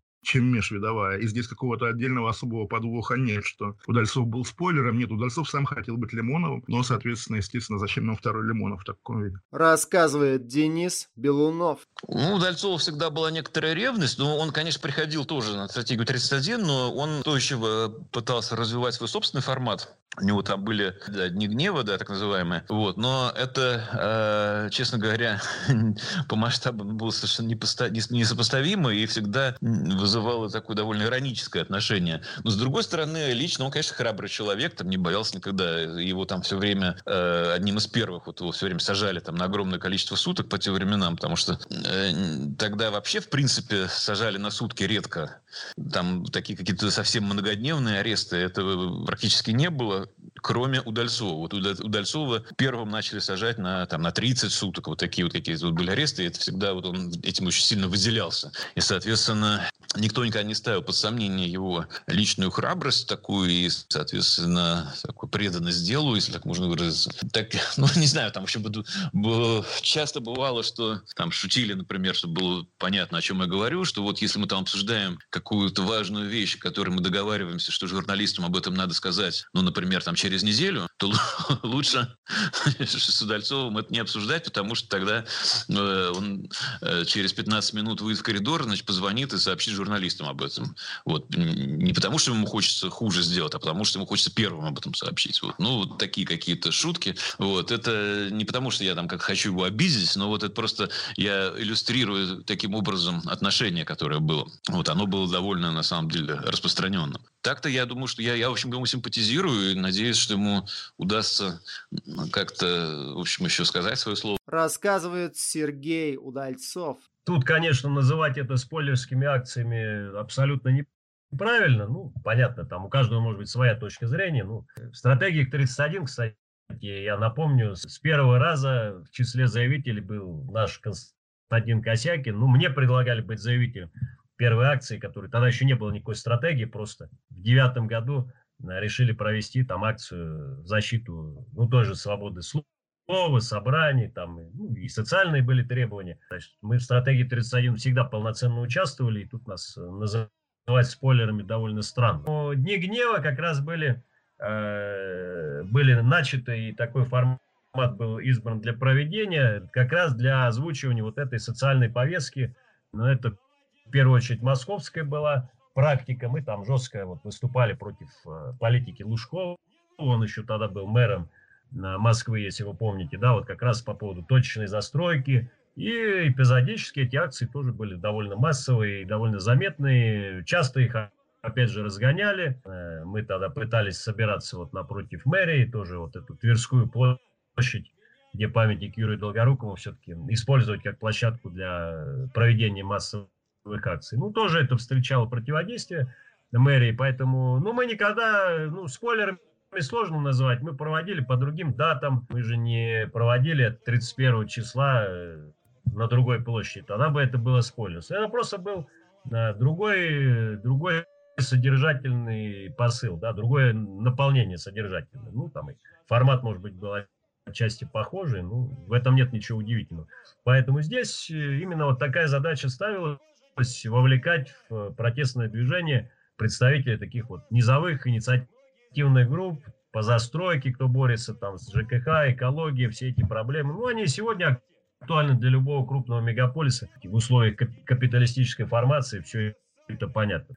Крупные бизнесы и связанные с ними чиновники пытаются извлекать прибыль там из земли, из недвижимости, из всего. И, конечно, это часто вступает в противоречие с интересами жителей ну, поэтому это нормальная практика. И Дни гнева как раз вот на каком-то этапе э, были такой вот визитной карточкой этого протеста. Ну, конечно, никаким спойлерсом там и не пахло, поэтому ну, кто-то может так заявлять, ну, мне кажется, это или от недопонимания, или, может, от какой-то э, не, не, неактуальной ревности в данном случае. Ну, делить-то тут абсолютно нечего было. Так что вот так вот. Впоследствии у Дней Гнева тоже появилось свое место и свое время. 12 числа каждого месяца разгневанные люди собирались на улице Тверская у московской мэрии. Последнее такое собрание случилось в феврале 2011 года. Потом его, как и любые другие акции, накрыло волной болотных протестов. Рассказывает Сергей Удальцов. С Эдуардом Лимоновым всегда были отношения э, товарищеские. На каком-то этапе Лимонов, когда мы еще с Виктором Анпиловым сотрудничали, потом отошли немножко от трудовой России, был 2003 год, тогда как раз Лимонов освободился из мест заключения после своей отсидки, там сколько он, 20, 20 чем-то года отсидел, по-моему, в совокупности. Когда его пытались обвинить там в попытке вооруженного какого-то восстания на Алтае, потом это свелось к э, незаконному хранению оружия, если мне память не изменяет. Вот. Э, ну, года два с чем-то он просидел в итоге, ну, освободился, по-моему, по УДО. И вот тогда, да, мы общались тоже, думали, как дальше развиваться вот в рамках именно АКМ, авангарда красной молодежи. И он, даже тогда при личных встречах приглашал нас влиться в состав национал-большевистской партии, которая тогда еще не была признана экстремистской. Вот. И, ну, это не, не, дело не в этом просто, для понимания, да. И мы это тогда все обсуждали, но так как мы все-таки идеологически были такие вот чисто левые, да, сторонники такого социалистического формата, без национальных, вот, без националистической примеси, которая сильна довольно в НБП была всегда в разные периоды. Вот. Мы все-таки посчитали для себя это неправильным, но в конкретных делах мы всегда часто оказывались плечом по плечу там, на разных акциях, в различных мероприятий, ну, определенный элемент конкуренции присутствовал, ну, товарищеский. Поэтому отношения в целом всегда были ровные. Может быть, конечно, тому же Лимонову хотелось, чтобы мы, так сказать, полностью влились в его структуры. Ну, для нас это было неприемлемо, поэтому, может быть, какие-то иногда легкие там трения, разногласия и были, но не глобальные, конечно. А в целом отношения уважительные, хорошие и всегда в каких-то знаковых вопросах друг друга поддерживали. И когда он тогда сидел, вот 2001-2003 год, мы в каких-то акциях всегда участвовали там за его освобождение. И потом, когда нас, нас уже тут репрессировали, ну, он, по крайней мере, э, по болотному делу, он, по крайней мере, какие-то добрые слова хотя бы говорил, ну и на том спасибо.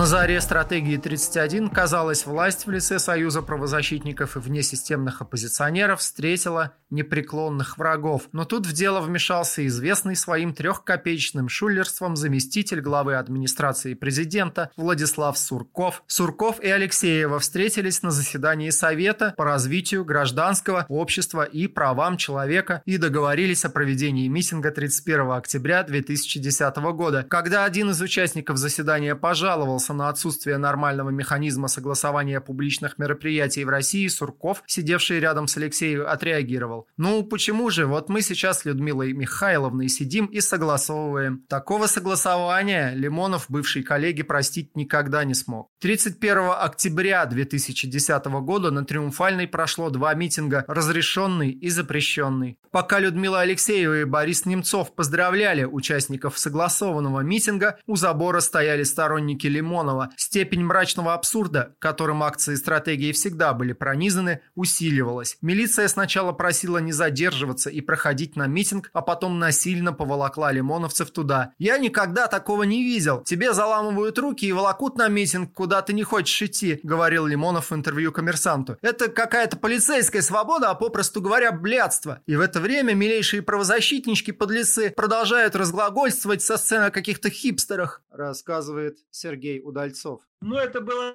всегда извечная вот эта борьба двух мнений, какие акции нужны, только не согласованные, такие ультрарадикальные, или все-таки согласованный формат приемлем. И сказать откровенно, я лично, да и в левом фронте большинство всегда исторически да, стояло на позиции, что для массовости, для того, чтобы вовлекать в протест не только суперактивистов, таких пассионарных, стационарных, а широкие слои населения, в том числе колеблющихся граждан, сомневающихся, нужен все-таки согласованный формат, потому что формат несогласованный многих отсекает в силу боязни этой репрессии, арестов, задержаний. Это все понятно и очевидно. Поэтому и в тот момент мы видели, что на каком-то этапе, например, у Эдуарда Лимонова немножко пошел такой крен, ультрарадикальность. Но, на наш взгляд, она отсекала многих, в том числе представителей либеральной оппозиции.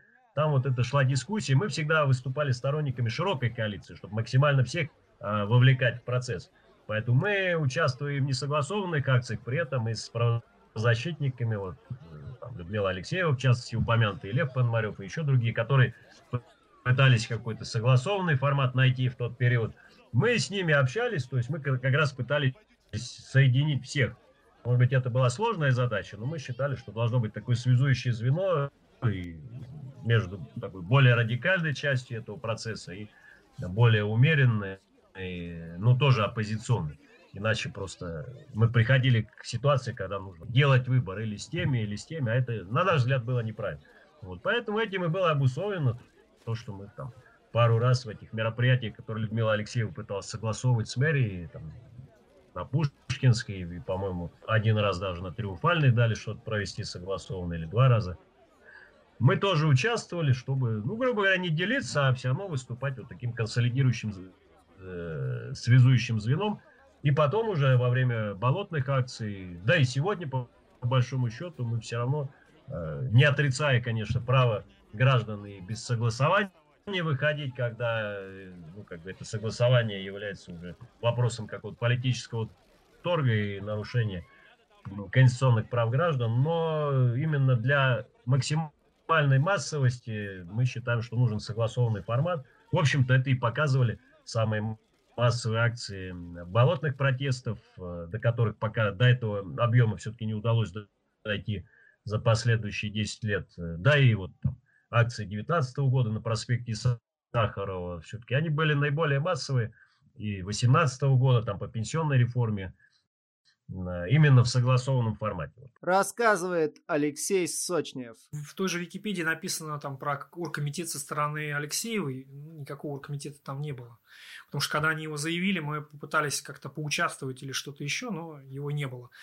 Вот, и сделано это было как раз перед, э, во время вот этого вот раскола, да, когда Алексееву пригласил в администрацию президента знаменитый кардинал Ришелье нашего времени Владислав Сурков, вот, и она с ним встречалась. Я не знаю, о чем они говорили, что они, кому, что они пообещали. Это все уже никто не расскажет, потому что Алексеевой нет, а Сурков никогда э, не говорит вот, правду. Ну, может быть, говорит правду, вот, но в кругу людей, которым он доверяет. Журналистами он предельно скрытен.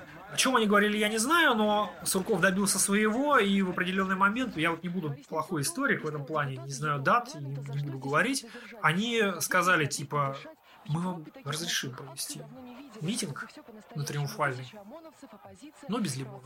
Вот. А, и, собственно говоря, а, они на это пошли. Они пошли на это соглашение. Отсюда появился этот оргкомитет, параллельно нашему, которые ничего не сделали, палец о палец не ударили, там половина фамилий для меня э, ничего не значили в рамках стратегии. Там, например, может быть, хороший человек э, Канаев, вот, но я не, не помню, чтобы его задерживали, я не помню, чтобы он хоть что-то сделал для того, чтобы популяризировать ее, чтобы поддерживать активистов в регионах, чтобы хоть что-то. Вот, ну он там был. У них. Удальцов, который до этого занимался спойлерством, тоже появился в списке у Алексеевой. Хотя к Сереге я отношусь очень хорошо.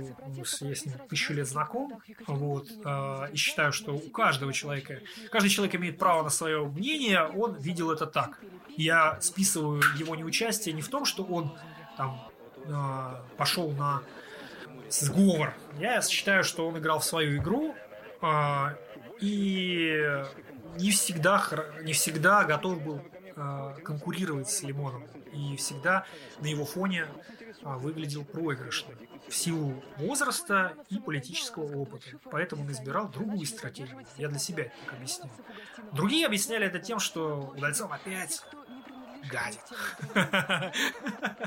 Вот. И вот эти вот моменты этого раскола, это было самое невыносимое. То, что произошло страшного, это вот э, вещь, э, которую сейчас, наверное, сложно представить вообще. То есть э, Алексеевы разрешают провести митинг без Лимонова на Триумфальном. Об этом пишут тоже все СМИ, а, что вот разрешили митинг там на какое-то ограниченное количество людей, которые, а остальных не пустят. И огородили площадку для этого, небольшую. Вот, и туда типа Льва Пономарева, Удальцова, там еще кого-то, э, собственно говоря, Алексееву. А Лимонова типа нет, нельзя, слово не будет давать. Пусть приходит, типа стоит, но слово ему никто не даст. Вот, Лимонов тогда был просто разъярен. Он говорит, я их всех скину залезу и просто всех оттуда скину. Пуху, говорит, на возраст, всех раскидаю. И с этой, с этой целью туда и пришел. Вот. А Немцов как раз и сказал, типа, ребята, что такое, типа, какая стратегия и без Лимонова, да? Что не помешало потом в дальнейшем исторически сделать то же самое самому Немцову. Какая, а, какая революция с Лимоновым? Никакой площади революции. Все на болотную, ребята, все на болотную. Действительно, все это организовали, это безумие. Лимонов до последнего не верил, что они на это пойдут, что они отменят, в конце концов. вот это вот, типа, как же это будет, люди соберутся, а они там, типа, ограждение, кого они как будто люди просто все это разметают. И он туда приехал, ему дали выгрузиться, но когда он пошел, ну, в конце концов, он хотел туда пойти, как я рассказал, но а, его переубедили, и типа, а мы будем митинговать, мы за загончик этот не пойдем. Решили, что типа не будем мы э, их оттуда убирать. Это глупо, это идиотизм, и типа все будут выглядеть дебилами. И так делать вообще нельзя. Мы их переорем, просто переорем. Нас соберется больше, это было разумное решение и не ну, лишенное такой первоначальной эмоциональности, вот, но типа переорем их. И действительно, что и начали делать. После чего менты даже э, как бы их никто не звал, не, не говорил, что типа уберите там этих ребят, как часто бывает там, со стороны организаторов. Тут такого не было, просто менты самостоятельно решили, все, забираем дедушку и увозим его. Вот, и начали Винтилова. И, соответственно, его никто не давал, и там не только нас было, там вообще как бы вся толпа людей вокруг него сгрудилась и типа защищать его начали. Вот всех раскидывали, его потащили. И его э, потащили, и тут произошел как бы вообще поразительная вещь. Мусор в рацию говорит, не туда, не в машину, на трибуну! И его менты тащат на трибуну. Лимонов кричит, нет, я туда не пойду. А его тащат, короче, на, на, на разрешенную акцию. Менты на руках несут. Рассказывает Сергей Аксенов. Уж я, менее, менее лимоновской, чем нужно, ее можно было сделать только одним способом. Это убрать оттуда Лимонова и Нацболов. Э, кстати, такие предложения были. От человека по фамилии Гефтер, кажется, из правозащитников.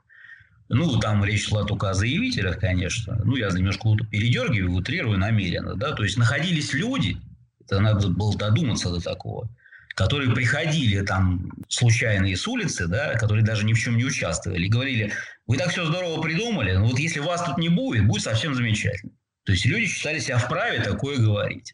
Конечно же, нет. Э, намеренно была придумана символика стратегии 31. К этому привлекались э, все те, кто сам изъявил желание. Единственное, что, конечно, никому не давали особой воли кривляться и свой некреативный креатив э, принципиального свойства продавливать. То есть можно было, дозволено было всеми силами э, развивать э, общую схему, которая уже прижилась, но не менять саму схему. А желающих было огромное количество. И свои предлагали, и место менять, и дату, и время, и все, что хочешь. То есть как раз и, и наоборот использовать всю партийную символику. Давайте не так, чтобы не было символики, а чтобы была вся символика. То есть принцип, понятно было, для чего это делалось. То есть люди люди все хотели как бы воткнуться в эту историю. То есть э, основные э, силы, которые мы предпринимали, это э, защита вот этой схемы, которая сама по себе оказалась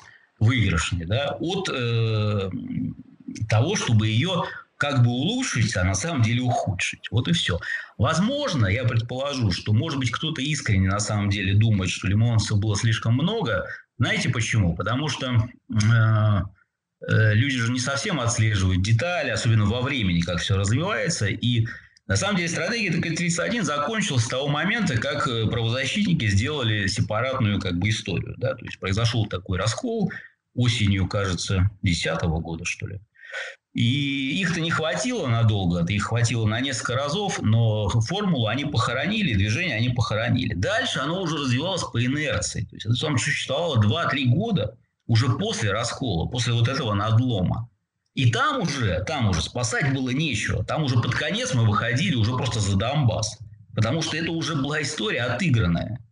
Но на этапе, когда все это восходило, восходило, восходило и было целостным, наоборот, мы всячески старались э, все партийные пристрастия погасить, включая свои собственные.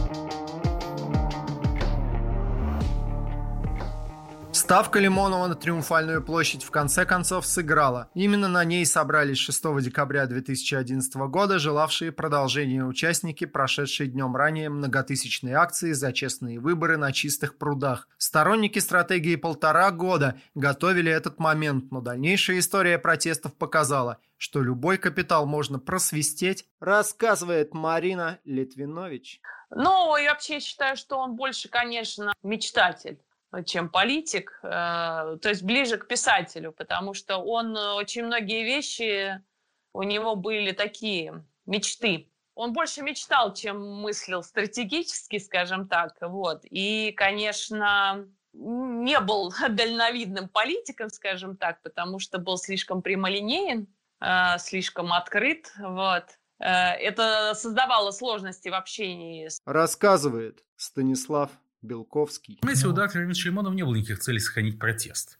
У него была цель самовыражения. Да, ведь э, прогноз о создании НБП сформулирован еще и в книге «Дневник неудачник», где очень четко описана психология этого вопроса. В книге «Дневник неудачника», на мой взгляд, одной из лучших его книг, если не лучше, э, сказано, что он хотел бы создать, вот когда он там сидит в клоповнике в каком-то Нью-Йорке, безо всяких жизненных перспектив, когда его бросила жена Елена. Для него создать организацию, где каждый член, который был бы готов умереть за Эдичку. В, каком-то, в какой-то степени ему это удалось. Да? Пусть не умереть за Эдичку, но, во всяком случае, пойти за Эдичку на радикальную акцию, поподраться с полицией, тогда милицией за Эдичку. Да, это все свершилось. И это был талантливый, очень креативный проект стратегии 31. То, что мы говорим о нем много лет спустя, и мы его не забыли. А сколько всего мы забыли за эти годы из того, что было, да? Вот сколько начинаний других оппозиционеров мы уже не вспомним. А это мы помним, значит, было очень удачная находка. Но, опять же, она не имела целью консолидации протеста. Был такой яркий художественный бренд, принадлежащий Эдуарду Леонидовичу Лимонову. И я все равно согласен с тем, что любое действие, которое напоминает существование свободы, оно полезно, а не вред. Пусть даже э, оно не очень успешно. Потому что не все действия в жизни оцениваются прагматическим успехом. Или оцениваются много лет спустя после того, когда, так сказать, э, выкапывают останки человека, который считался нищим и никем, и он становится э, моральным лидером нации. Так бывает. Акции стратегии были регулярными. По ним можно было сверять часы. Что бы ни случилось, Лимонов анонсирует в своем ЖЖ очередной выход на Триумфальную. Активисты и простые граждане на нее выходят, их задерживают. И все это повторяется каждое 31 число. Протестная жизнь тогда будто состояла из постоянных репетиций, настырных, регулярных повторений. Рассказывает Михаил Светов. Стратегия 31 оказала на меня абсолютно формирующее влияние. Это была буквально акция, которая меня воспитала. До того, как Лимонов о ней объявил, я выходил на какие-то редкие одиночные пикеты, на штучные митинги типа марша несогласных, но именно выход на Триумфальную площадь 31 числа каждого месяца, где есть 31 число, воспринималось как акт гражданского неповиновения, как поступок, который ты совершаешь. А в отличие от выхода на какое-то более массовое мероприятие, типа тех же самых маршей несогласных, э, где ты, где изнутри все это ощущается совершенно иначе, потому что ты просто участвуешь э, в общем порыве, да, пусть за тобой стоит еще не вся страна, но когда ты стоишь плечом к плечу с десятками тысяч э, человек, ты свое место на этой площади ощущаешь совершенно иначе. На Триумфальную площадь мы выходили как 300 спартанцев. Сколько там было людей? 300, 400, 500 человек.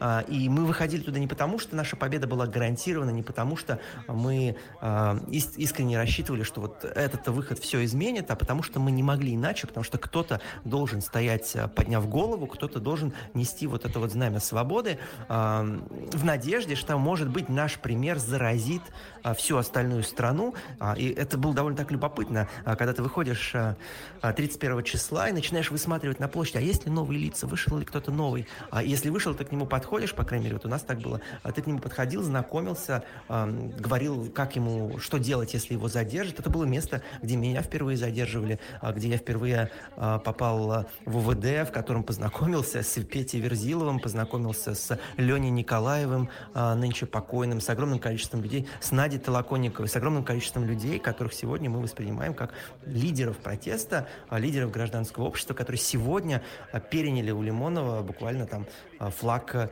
флаг ну, гражданского неповиновения, если угодно. И очень интересно рассматривать фотографии с Триумфальной площади тех дней, потому что если вы будете вглядываться в лица, вы обнаружите, какое огромное количество э, лидеров э, общественного мнения вышло буквально э, из этих 300-400 человек, которые тогда выходили на площадь. Рассказывает Алексей Сочник. Для тех, кто не из Москвы, э, чтобы понимать, что такое Триумфальная площадь, это достаточно маленький пятачок, а, под которым проходит подземное шоссе с дорогой автомобилей там мчаться. На противоположной э, стороне тогда находился знаменитая Тошниловка Ростикс, рассекала площадь э, Тверская, которая вела к Кремлю. Э, выход из метро был только в одну сторону. На второй стороне выход заделали. Вот, выход только один из метро. Собираться достаточно сложно. Площадь сама занята вот этими клоунами. Вот. Но люди все равно скапливалось, скапливались, происходил винтаж. Вот, всех а, тащили в автозак. В какой-то момент власти это надоело, и произошло следующее. Они решили, а, что э, клоунов выставлять не надо, они теряют, над ними все смеются, а у нас власти очень не любят, когда на, на, э, на их место претендуют, конкретно на место Путина, и когда над ними смеются. Они просто озаборили всю площадь, поставили глухой забор э, и сказали, ну все, площадь у нас на реконструкции. И начали там, э, как бы поставили палатку и охранника какого-то. Но это на самом деле вызвало еще больший смех, потому что, а что там реконструировать? То есть непонятно, что там реконструировать. Памятник сам был отреставрирован э, незадолго до. Вот. Э, клубочки были сделаны прекрасно. Вот все остальное. То есть, если вы реконструируете площадь, ну, перекрывайте движение внизу тогда. Как ее реконструировать, если снизу ничего не перекрывать, если проблема в этом? Но ничего это сделано не было, это все была фикция. Фикцию прикрыли, как всегда, э, совершенно потрясающими людьми, э, академиком Петриком, который заявил, что на Триумфальной площади во время раскопок был найден источник воды. Что это чистейшая вода, просто чудо. Вот, и сейчас он ее анализирует. Ну вот, то есть там возможно, возможно там будем, будут, будут добывать воду чуть ли не до всей Москвы. Я не вру, это проверяемо, в общем-то, можно посмотреть. А, а смешнее еще стало потом, когда они вот эти вот раскопки действительно там начали и откопали э, советский туалет. останки советского сортира, с которого била, била прекрасная вода будущего, вот такая для них, которую они там Петриком прикрыли, прикрывали. Вот, в общем, э, ограничили действия, но это не ограничило креатив. Тот же э, упомянутый Скиф э, Путинихин, вот, начал устраивать там маяковские чтения. Вот, э, собирал поэтов, всех, э, всех чудаков там э, из ближайших городов, которые приходили к памятнику Маяковского.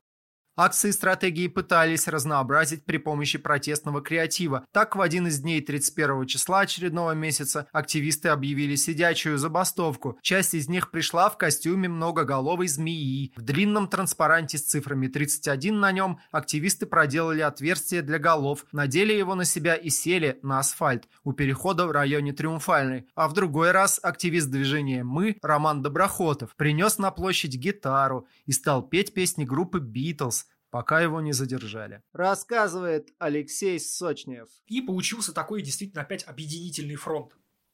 Там выходили куча всяких людей, да, я вот, ну там был, например, а, Вадим Михайлов, Дигер пришел, там был а, сейчас, к сожалению, известный только по экспериментами с кротом Барри Алибасов, вот, а, тоже выходил, я его видел тоже лично на одном мероприятии. А, э, певица Катя Гордон, которая сейчас уже, по-моему, юрист. Вот. Она, кстати, записала гимн там у, у стратегии 31 появился гимн, у нее есть клип, видео, где она поет, где и кровь там нарисовали. Вот, она записала гимн стратегии 31. Рассказывает Олег Кашин. Я действительно считаю, что если бы в течение вот этого медведевского времени, а действительно как бы это было время, ну, в общем, не революционное, да, не, не, не, неблагоприятное для массовой уличной борьбы, так вот, если бы в это неблагоприятное время Лимонов прежде всего и примкнувшая к нему, спасибо ей, Людмила Алексеева, не поддерживали бы этот тихий огонек уличного протеста на Триумфальной, приучивая людей, конечно, далеко за пределами этой субкультуры, приучивая людей к тому, что выходить на улицу, во-первых, нужно, во-вторых, полезно, во-вторых, называется, а, пригодится это умение в будущем, то, естественно, никакой болотной бы в том виде, в каком мы ее знаем, не было. Более того, в 2011 году между первым митингом, который всех удивил, да, на чистых прудах всех удивил своей массовостью, и, собственно, между ним и болотной были несколько дней, когда люди выходили, в том числе на ту же Триумфальную, потому что как раз вот место, которое в течение там 2008 9 10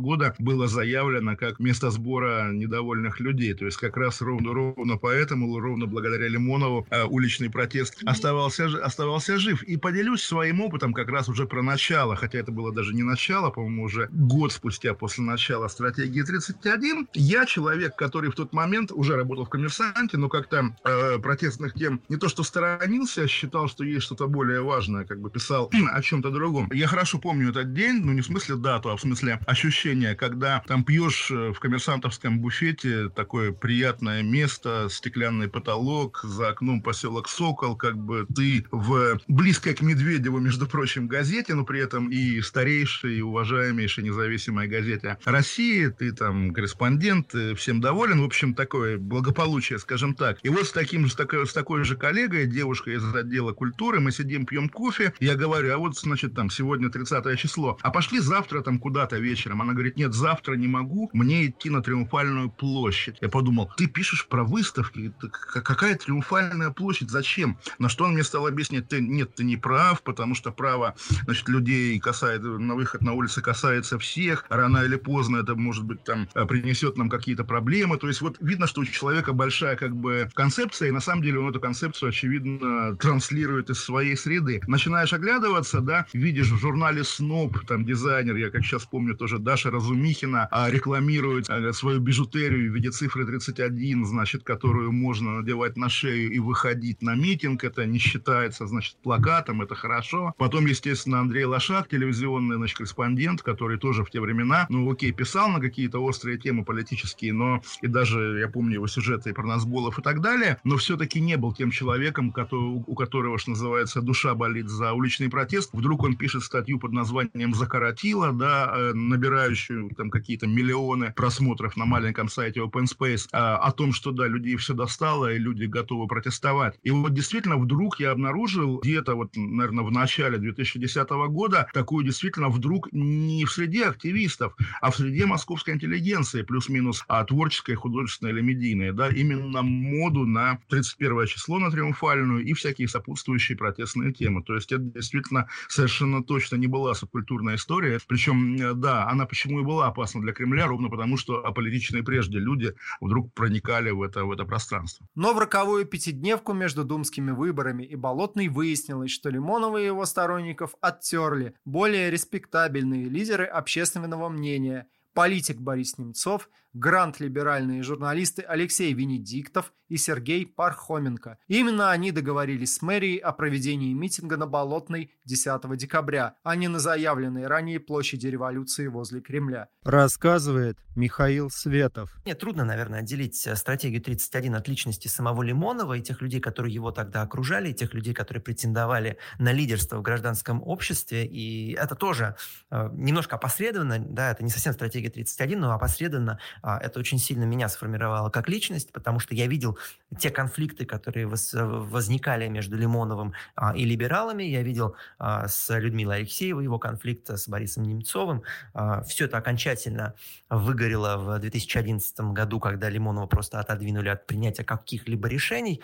Меня это научило принципиальности, меня это научило с большим опасением относиться к людям, к которым инстинктивно мне хочется приблизиться, потому что эти люди оказались а, гораздо более инвестированными в путинский режим по итогам а, всего произошедшего в 2011 году, чем а, в этот режим был инвестирован Эдуард Лимонов. Это меня приучило ценить принципиальность, ценить непримиримость. И когда я занялся митингами, я неоднократно рассказывал, что одна из причин, почему я сейчас взял эту функцию на меня, потому что это на самом деле функция для меня абсолютно противоестественная, это чтобы в нужный момент а, я э, человеком, принимающим решение идти на сговор или не идти на сговор с мэрией, там, с кем угодно, а оказался я, а не тот, э, кто испугается, не тот, кто а, сделает шаг назад, э, не тот, кто пойдет распивать вискарик, значит, э, с Венедиктовым и компанией. Вот для меня это был момент принципиальный, и в некотором смысле он сыграл такую значительную роль вот уже даже в митингах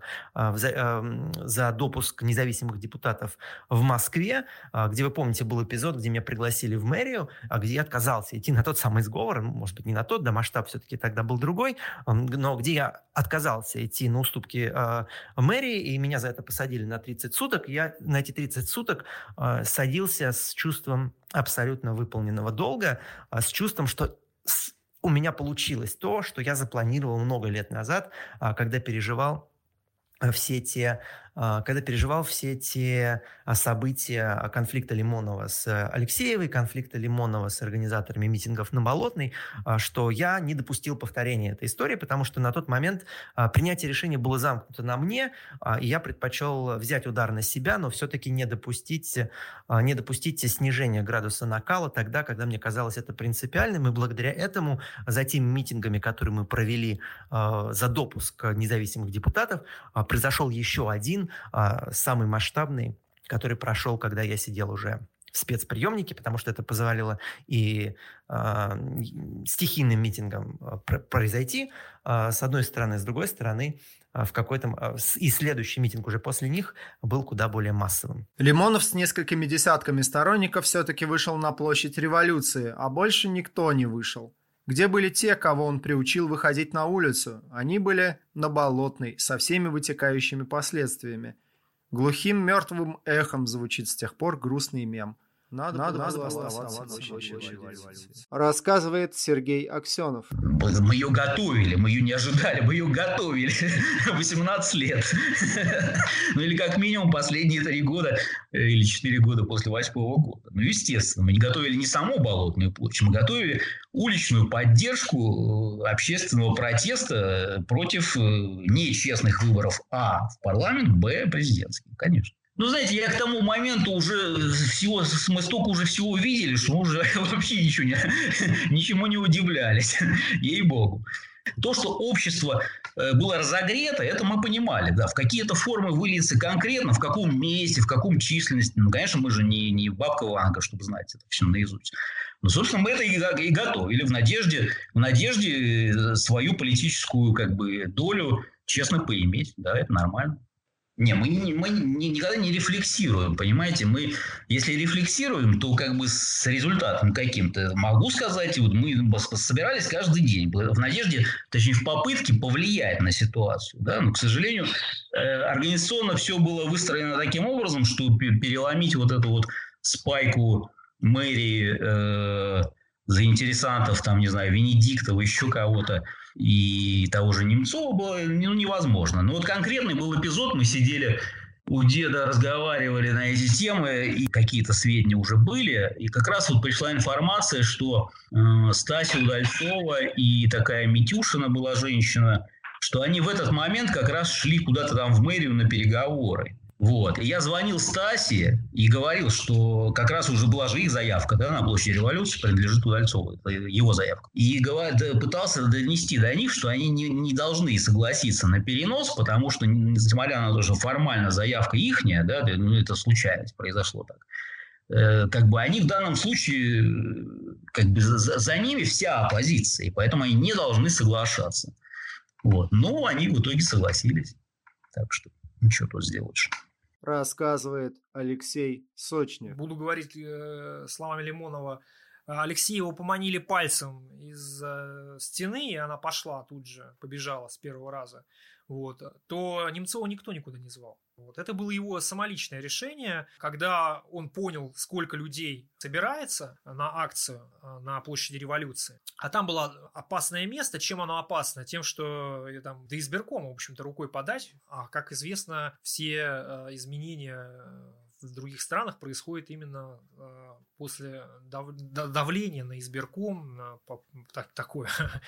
Он увидел, сколько людей собирается, и самолично туда подъехал к тому месту, э, где народ э, мог собраться, и всех направлял на Болотную все идем на Болотную, все на Болотную, там были публикации в соцсетях, где он, приз... где он призывал на Болотную уходить. А Болотная – это остров, остров, который очень легко перекрывается, мосты перекрыл и все. И туда увели, он увел, и знаменитая его, знаменитая его фраза, которую я услышал и запомнил, и а, меня не покидает, что они мне, они мне еще памятник должны поставить за то, что я сделал, за то, что не дал Лимонову собрать людей на площади революции. Стратегия 31 постепенно а, подошла к тому э, периоду, когда а, народ взорвался, да, и на рядовой, абсолютно рядовой митинг на чистых прудах вышло рекордное количество людей, там от 5 до 6 тысяч, а на следующий день вышло еще больше, но уже на триумфально по призыву Лимонова вышло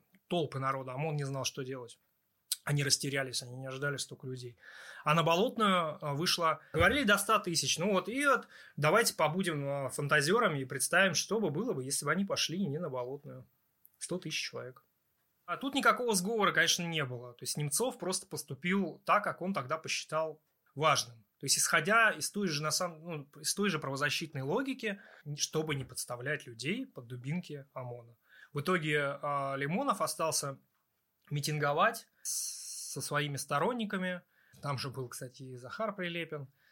вот, с мегафончиком. Сейчас бы, наверное, он был бы э, дико зол, и звонил бы мне и говорил, Алексей, разберитесь, там в Википедии написали, что я выступал на Болотной. Это ложь. Вот, кстати, там так и написано, что Эдуард Лимонов выступал на Болотной. Полный бред. И если говорить про плюсы, то плюсы, они, э, на самом деле, плюсы стратегии 31, они были вот в протесте на Болотной, и что за ним следом произошло. Это марши и все остальное, куча людей, все, вот оно на самом деле привело к тому, к чему, к чему Эдуард и хотел, но а, только, э, как это называется, победу увели. И а, тем самым, на самом деле, сломали и, и могучего старика. Он уже не стал таким больше. И обиделся на весь мир.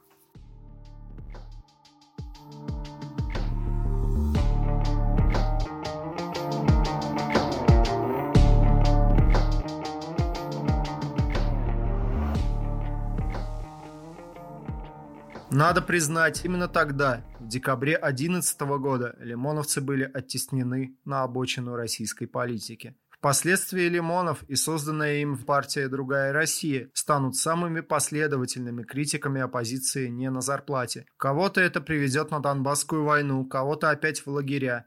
Нацболы сошли с исторической сцены и заняли место в зрительном зале – по мнению некоторых из них, именно стратегия 31 высосала из партии все соки, сильнее, чем все репрессии вместе взятые. Другие же ветераны партии считают, что Эдуард Лимонов принес политическое дело своей жизни в жертву, чтобы традиция уличного протеста в постсоветской России не только не умерла, а достигла на некоторое время своего расцвета.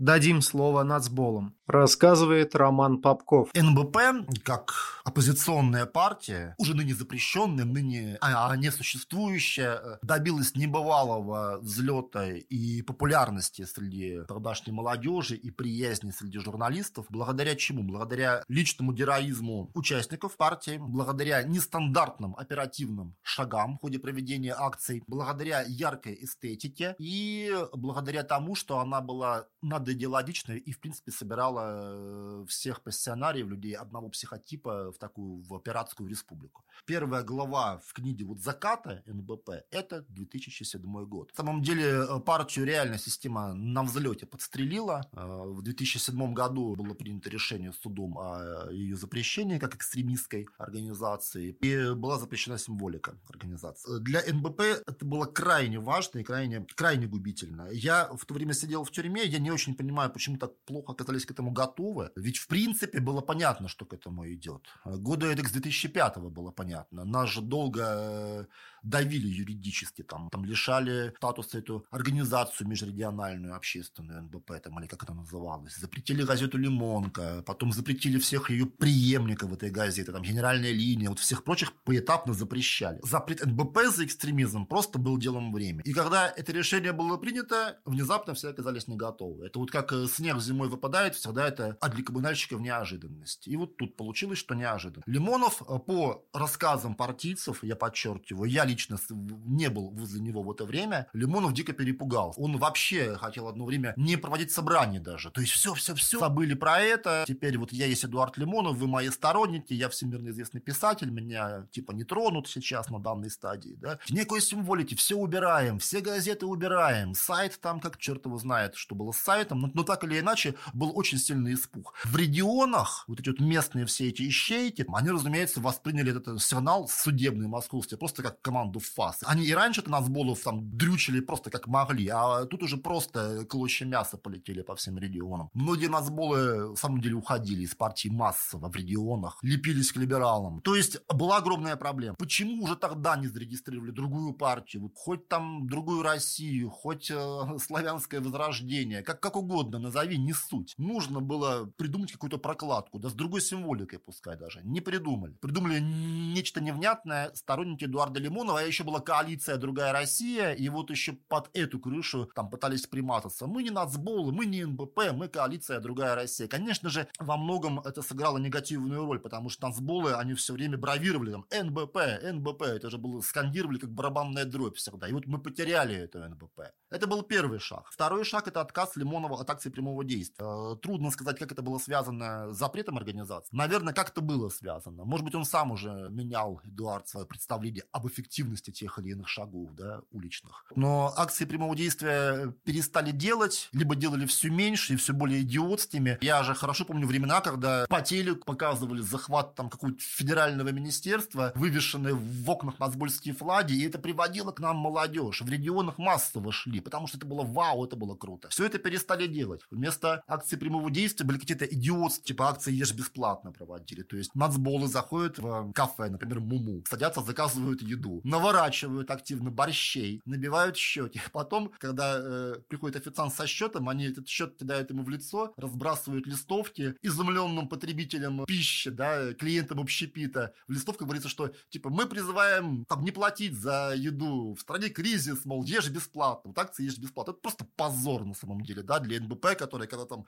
вышибал там двери в министерских кабинетах ботинками. И вот теперь такого рода акт. Было, конечно, стыдно.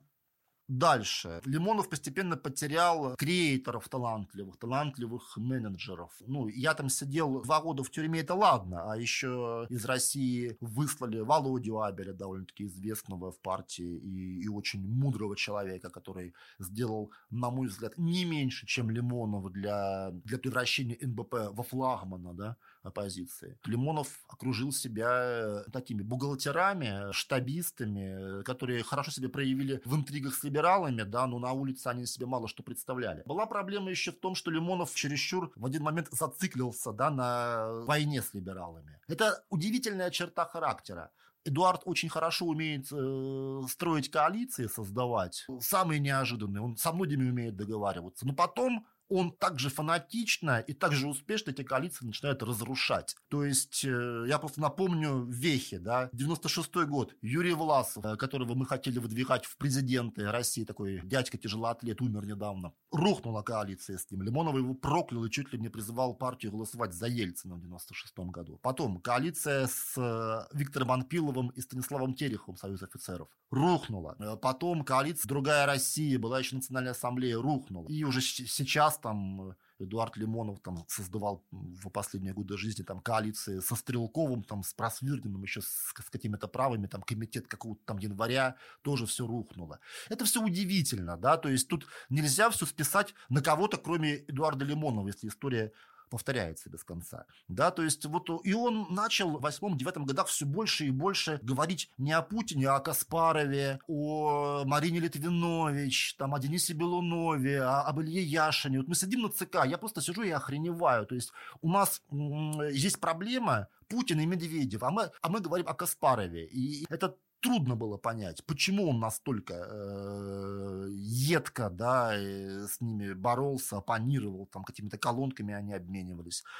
Вот, то есть была эта история. Еще одна важная веха в плане упадка организации – это стратегия 31 как явление, которое не помогало нацболам, как это, если не употребляя матерных фраз, вымахиваться. Вот мы всегда вымахивались. Акции прямого действия – это был наш, наша перчатка, бросаемая не только государству, но и другим силам общественным. Типа, вот нам не слабо, а вам слабо. Никто не мог нам, скажем так, подражать. Да, ну, Серега Удальцов пытался довольно комично. Стратегия 31, когда на, у нас было те же самые задачи, что и у условного Дмитрия Быкова, выйти на Триумфальную площадь и упасть на руки ОМОНовцев. Теряется школа акции прямого действия. Люди не учатся по-новому смотреть на ситуации. Да? Если полтора года заниматься одним и тем же, вот полтора года э, человек, э, там, например, будет как бы заниматься одним и тем же не особенно сложным делом, ему тяжело будет потом э, еще о чем-то подумать, о чем-то более сложном, более героическом. То есть вот полтора года такого диссидентского шарканья тапочками.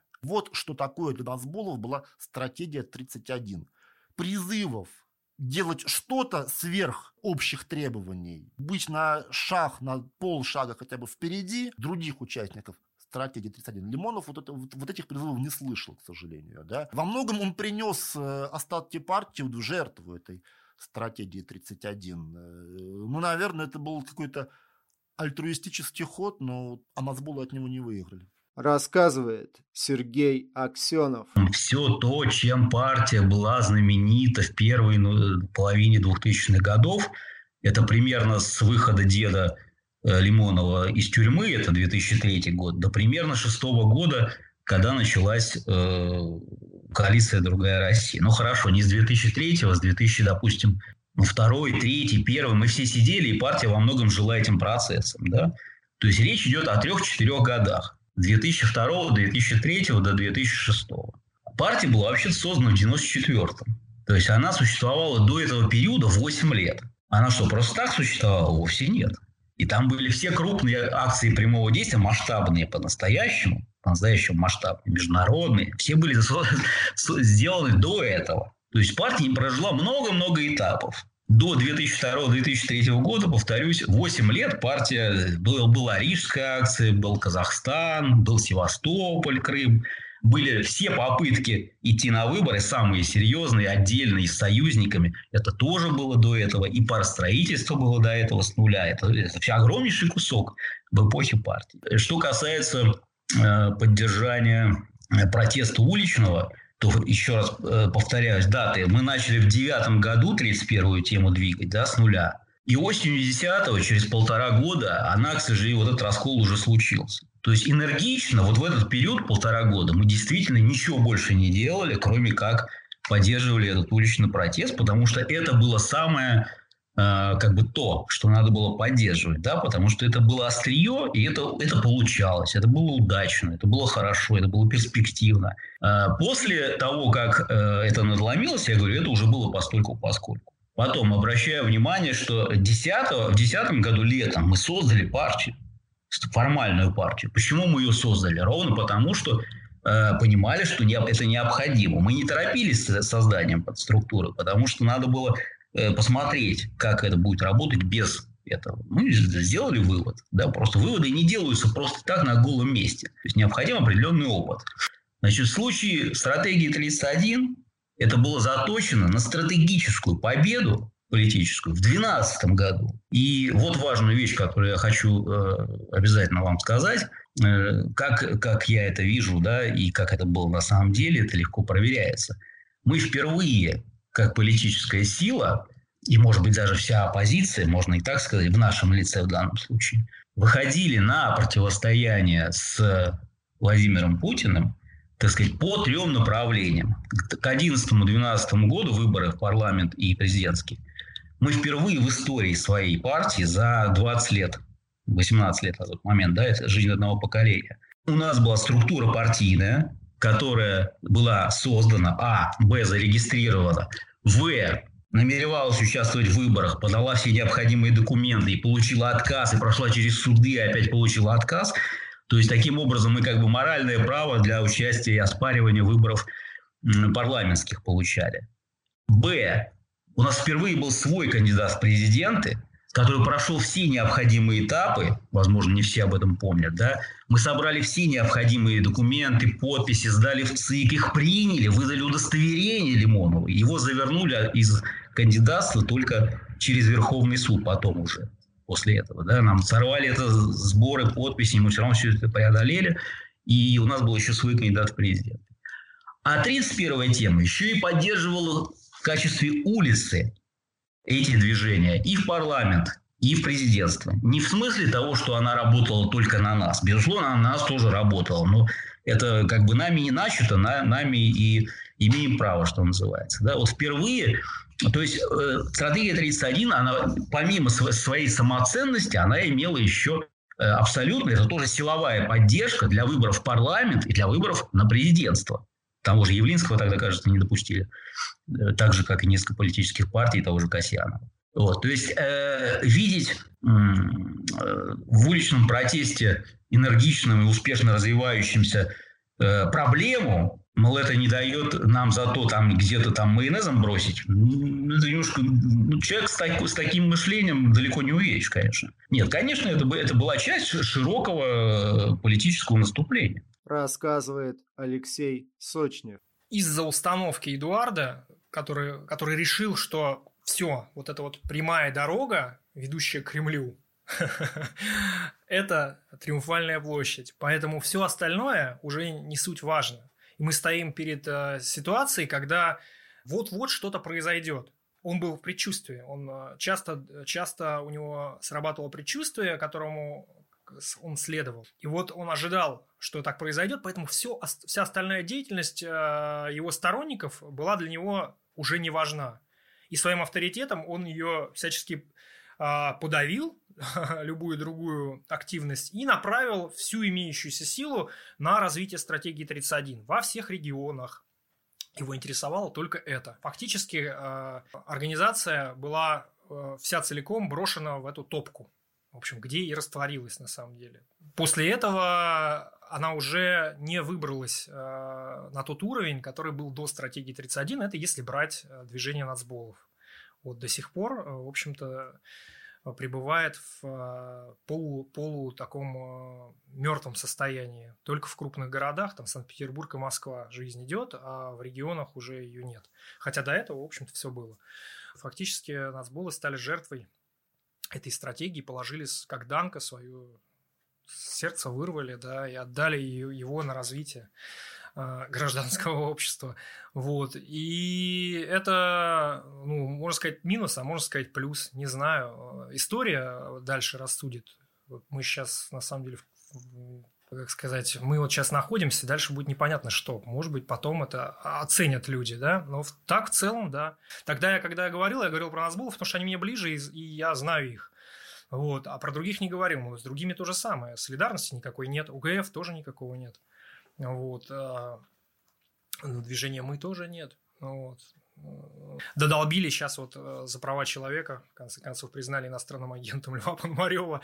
Да, это, это, это минус, э, но одновременно я бы не сказал, что это минус. Я считаю, что это, это минус, может быть, для движения, но в целом закономерно. Там были, конечно, люди, которые говорили, что нет, нельзя так делать, нужно относиться к этому как, ну, просто, да, вот пришли, постояли, но в целом надо заниматься чем-то другим. Эдуард был убежден в обратном. Он считал, что все, скоро что-то произойдет. Мы сейчас вот находимся здесь. И после отхода Каспарова и Касьянова он решил, что ну все, был э, триумвират, потом тандем с Каспаровым, а теперь он остался один, и он сам лично стал себя готовить на роль э, лидера оппозиции. Вот один он, я остался один, значит, я лидер, я буду вести людей. Он к этому готовился и, э, собственно говоря, везде, как, как, это, ему, как, как это ему было свойственно, себя позициони, позиционировал. У него там были серия статей э, к миру и городу он обращался. он себя таким таковым видел, и он, безусловно, являлся моральным на тот момент моральным авторитетом э, в оппозиции точно. Все его читали, все прислушивались к тому, что он говорит, потому что, в общем-то, он был единственный, кто говорил э, на перспективу, а не обсуждал прошлое. Рассказывает Елена Боровская. В целом, вообще, что, если как говорить об НБП и стратегии 31, ну, важно э, понимать, что вот НБП после там ухода Дугина, э, она э, была проектной организацией, то есть она вот э, существовала фазами, проектами, великими проектами, в которые мы там кидаем все свои силы раз за раз разом. То есть это сначала была алтайская история, э, полусостоявшийся рейд Лимонова в Казахстан. Потом, после того, как Лимонова посадили, соответственно, вся НБП, там основное было это освобождение Лимонова и работать на освобождение Лимонова.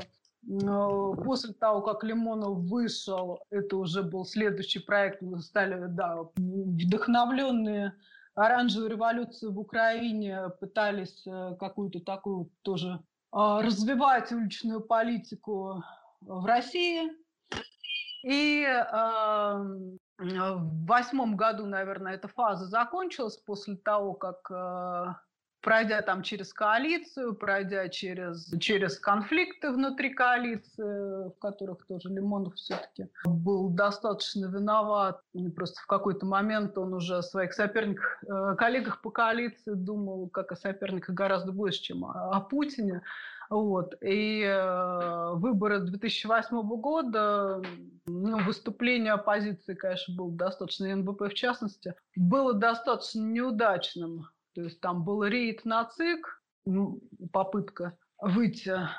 Но тогда, да, тогда уже НБП была запрещена, и опять там не сумели ничего яркого организовать. Мы тогда в тот момент еще сидели и там было просто какое-то дурацкое состояние возле ЦИКа. И потом, э, потом на волне внутренних конфликтов э, в коалиции, соответственно, Лимонов все больше от этого от коалиции отходил, и его в итоге, э, у него возникла идея, как раз в 2008 году она возникла, что теперь э, я буду выдвигаться президента, и вот на этом мы теперь будем работать. Вот здесь как раз, да, возникает уже в рамках этого, возникает, сначала пытались же там регистрировать штаб Лимонова по регионам, за выдвижение в президент, потом, э, соответственно, стратегия 31 из этого вытекла. Лимонов, позиционирующий себя как Ганди, он, он, он э, видел себя так и э, уже как бы основной упор делал им на свою личную как бы вот известность популярность среди людей, но он ошибся в том, что э, он все уже как бы слишком думал, наверное, о себе, пытался все это как-то на себя, на свою там политическую популярность и успех э, закольцевать, и это все, конечно же, кончилось полным как бы таким пустым выхлопом в 2012 году, когда он там призывал всех выходить на площадь революции, все в итоге вышли на Болотную, и, э, и здесь он, да, уже как бы разочаровался, в том числе и в, э, в русском гражданском обществе.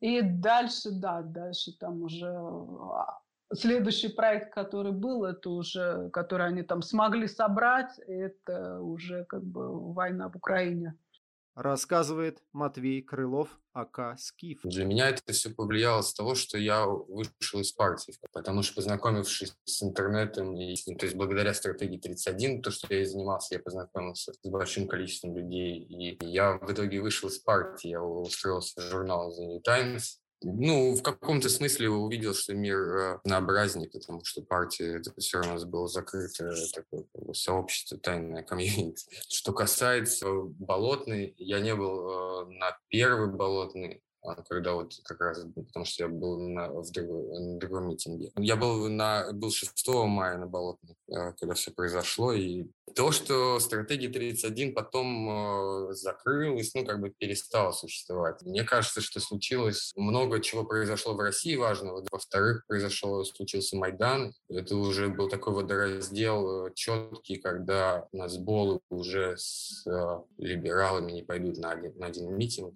Вот. Стратегия 31 просто существовала до момента, пока она не превратилась в политику, именно как бы лимоновую политику. То есть стратегия 31 была интересна, когда туда входил Буковский, Алексеев, Косякин, даже до нацбола, кто входил туда, они всегда как бы были надпартийны. Мы делаем это все вместе, да, да, мы все э, на равных э, ролях участвуем. А в итоге стратегия 31 перешла в поддержку Новороссии, и интербригад, и, в общем, все это закончилось ну, так себе.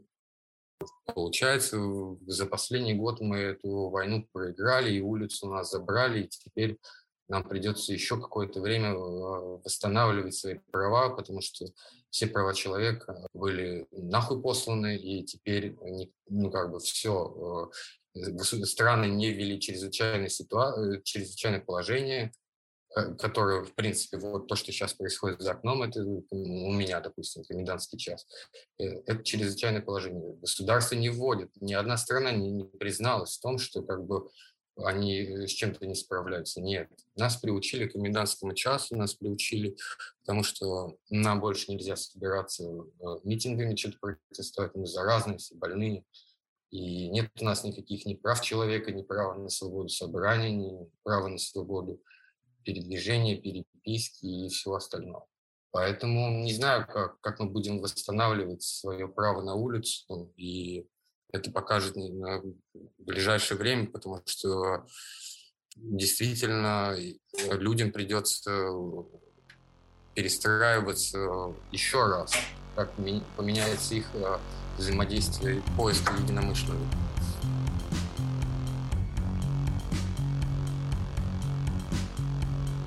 На стратегии 31 побывали представители разных политических и гражданских сил, и хотя ядро составляли нацболы, дух акции был всех, кто потом говорил На улицу меня научил выходить Лимонов. Молодых и не очень людях, которых привлекал именно внеидеологический посыл акции. Во многом именно это поколение станет главной силой будущих болотных протестов. После них стратегия 31 лишится и цифры 31 в своем названии, да и слова «стратегия», и превратится в чисто партийную акцию другой России. Окончательно она сойдет на нет после войны на Донбассе. 2014 год вообще станет для многих политических течений точкой перелома. И прежде всего это касается русских националистов. Но к болотным протестам они подходили в зените могущества. И хотя их одинаково недолюбливала верховная власть и либеральный гуманитарный истеблишмент, настоящая взрывоопасная повестка была в руках у организаторов русских маршей. Кандапога и Манежка, уличное насилие и русская 282 статья. Националисты проживали самый значительный период своей постсоветской истории. Об этом мы расскажем в нашем следующем эпизоде. Это подкаст «Модернизация». Я Константин Спиранский. Подписывайтесь на нас везде, ставьте подкасту оценки, пишите комментарии, кидайте ссылки друзьям. И помните, ничто не берется из ниоткуда и не уходит в никуда.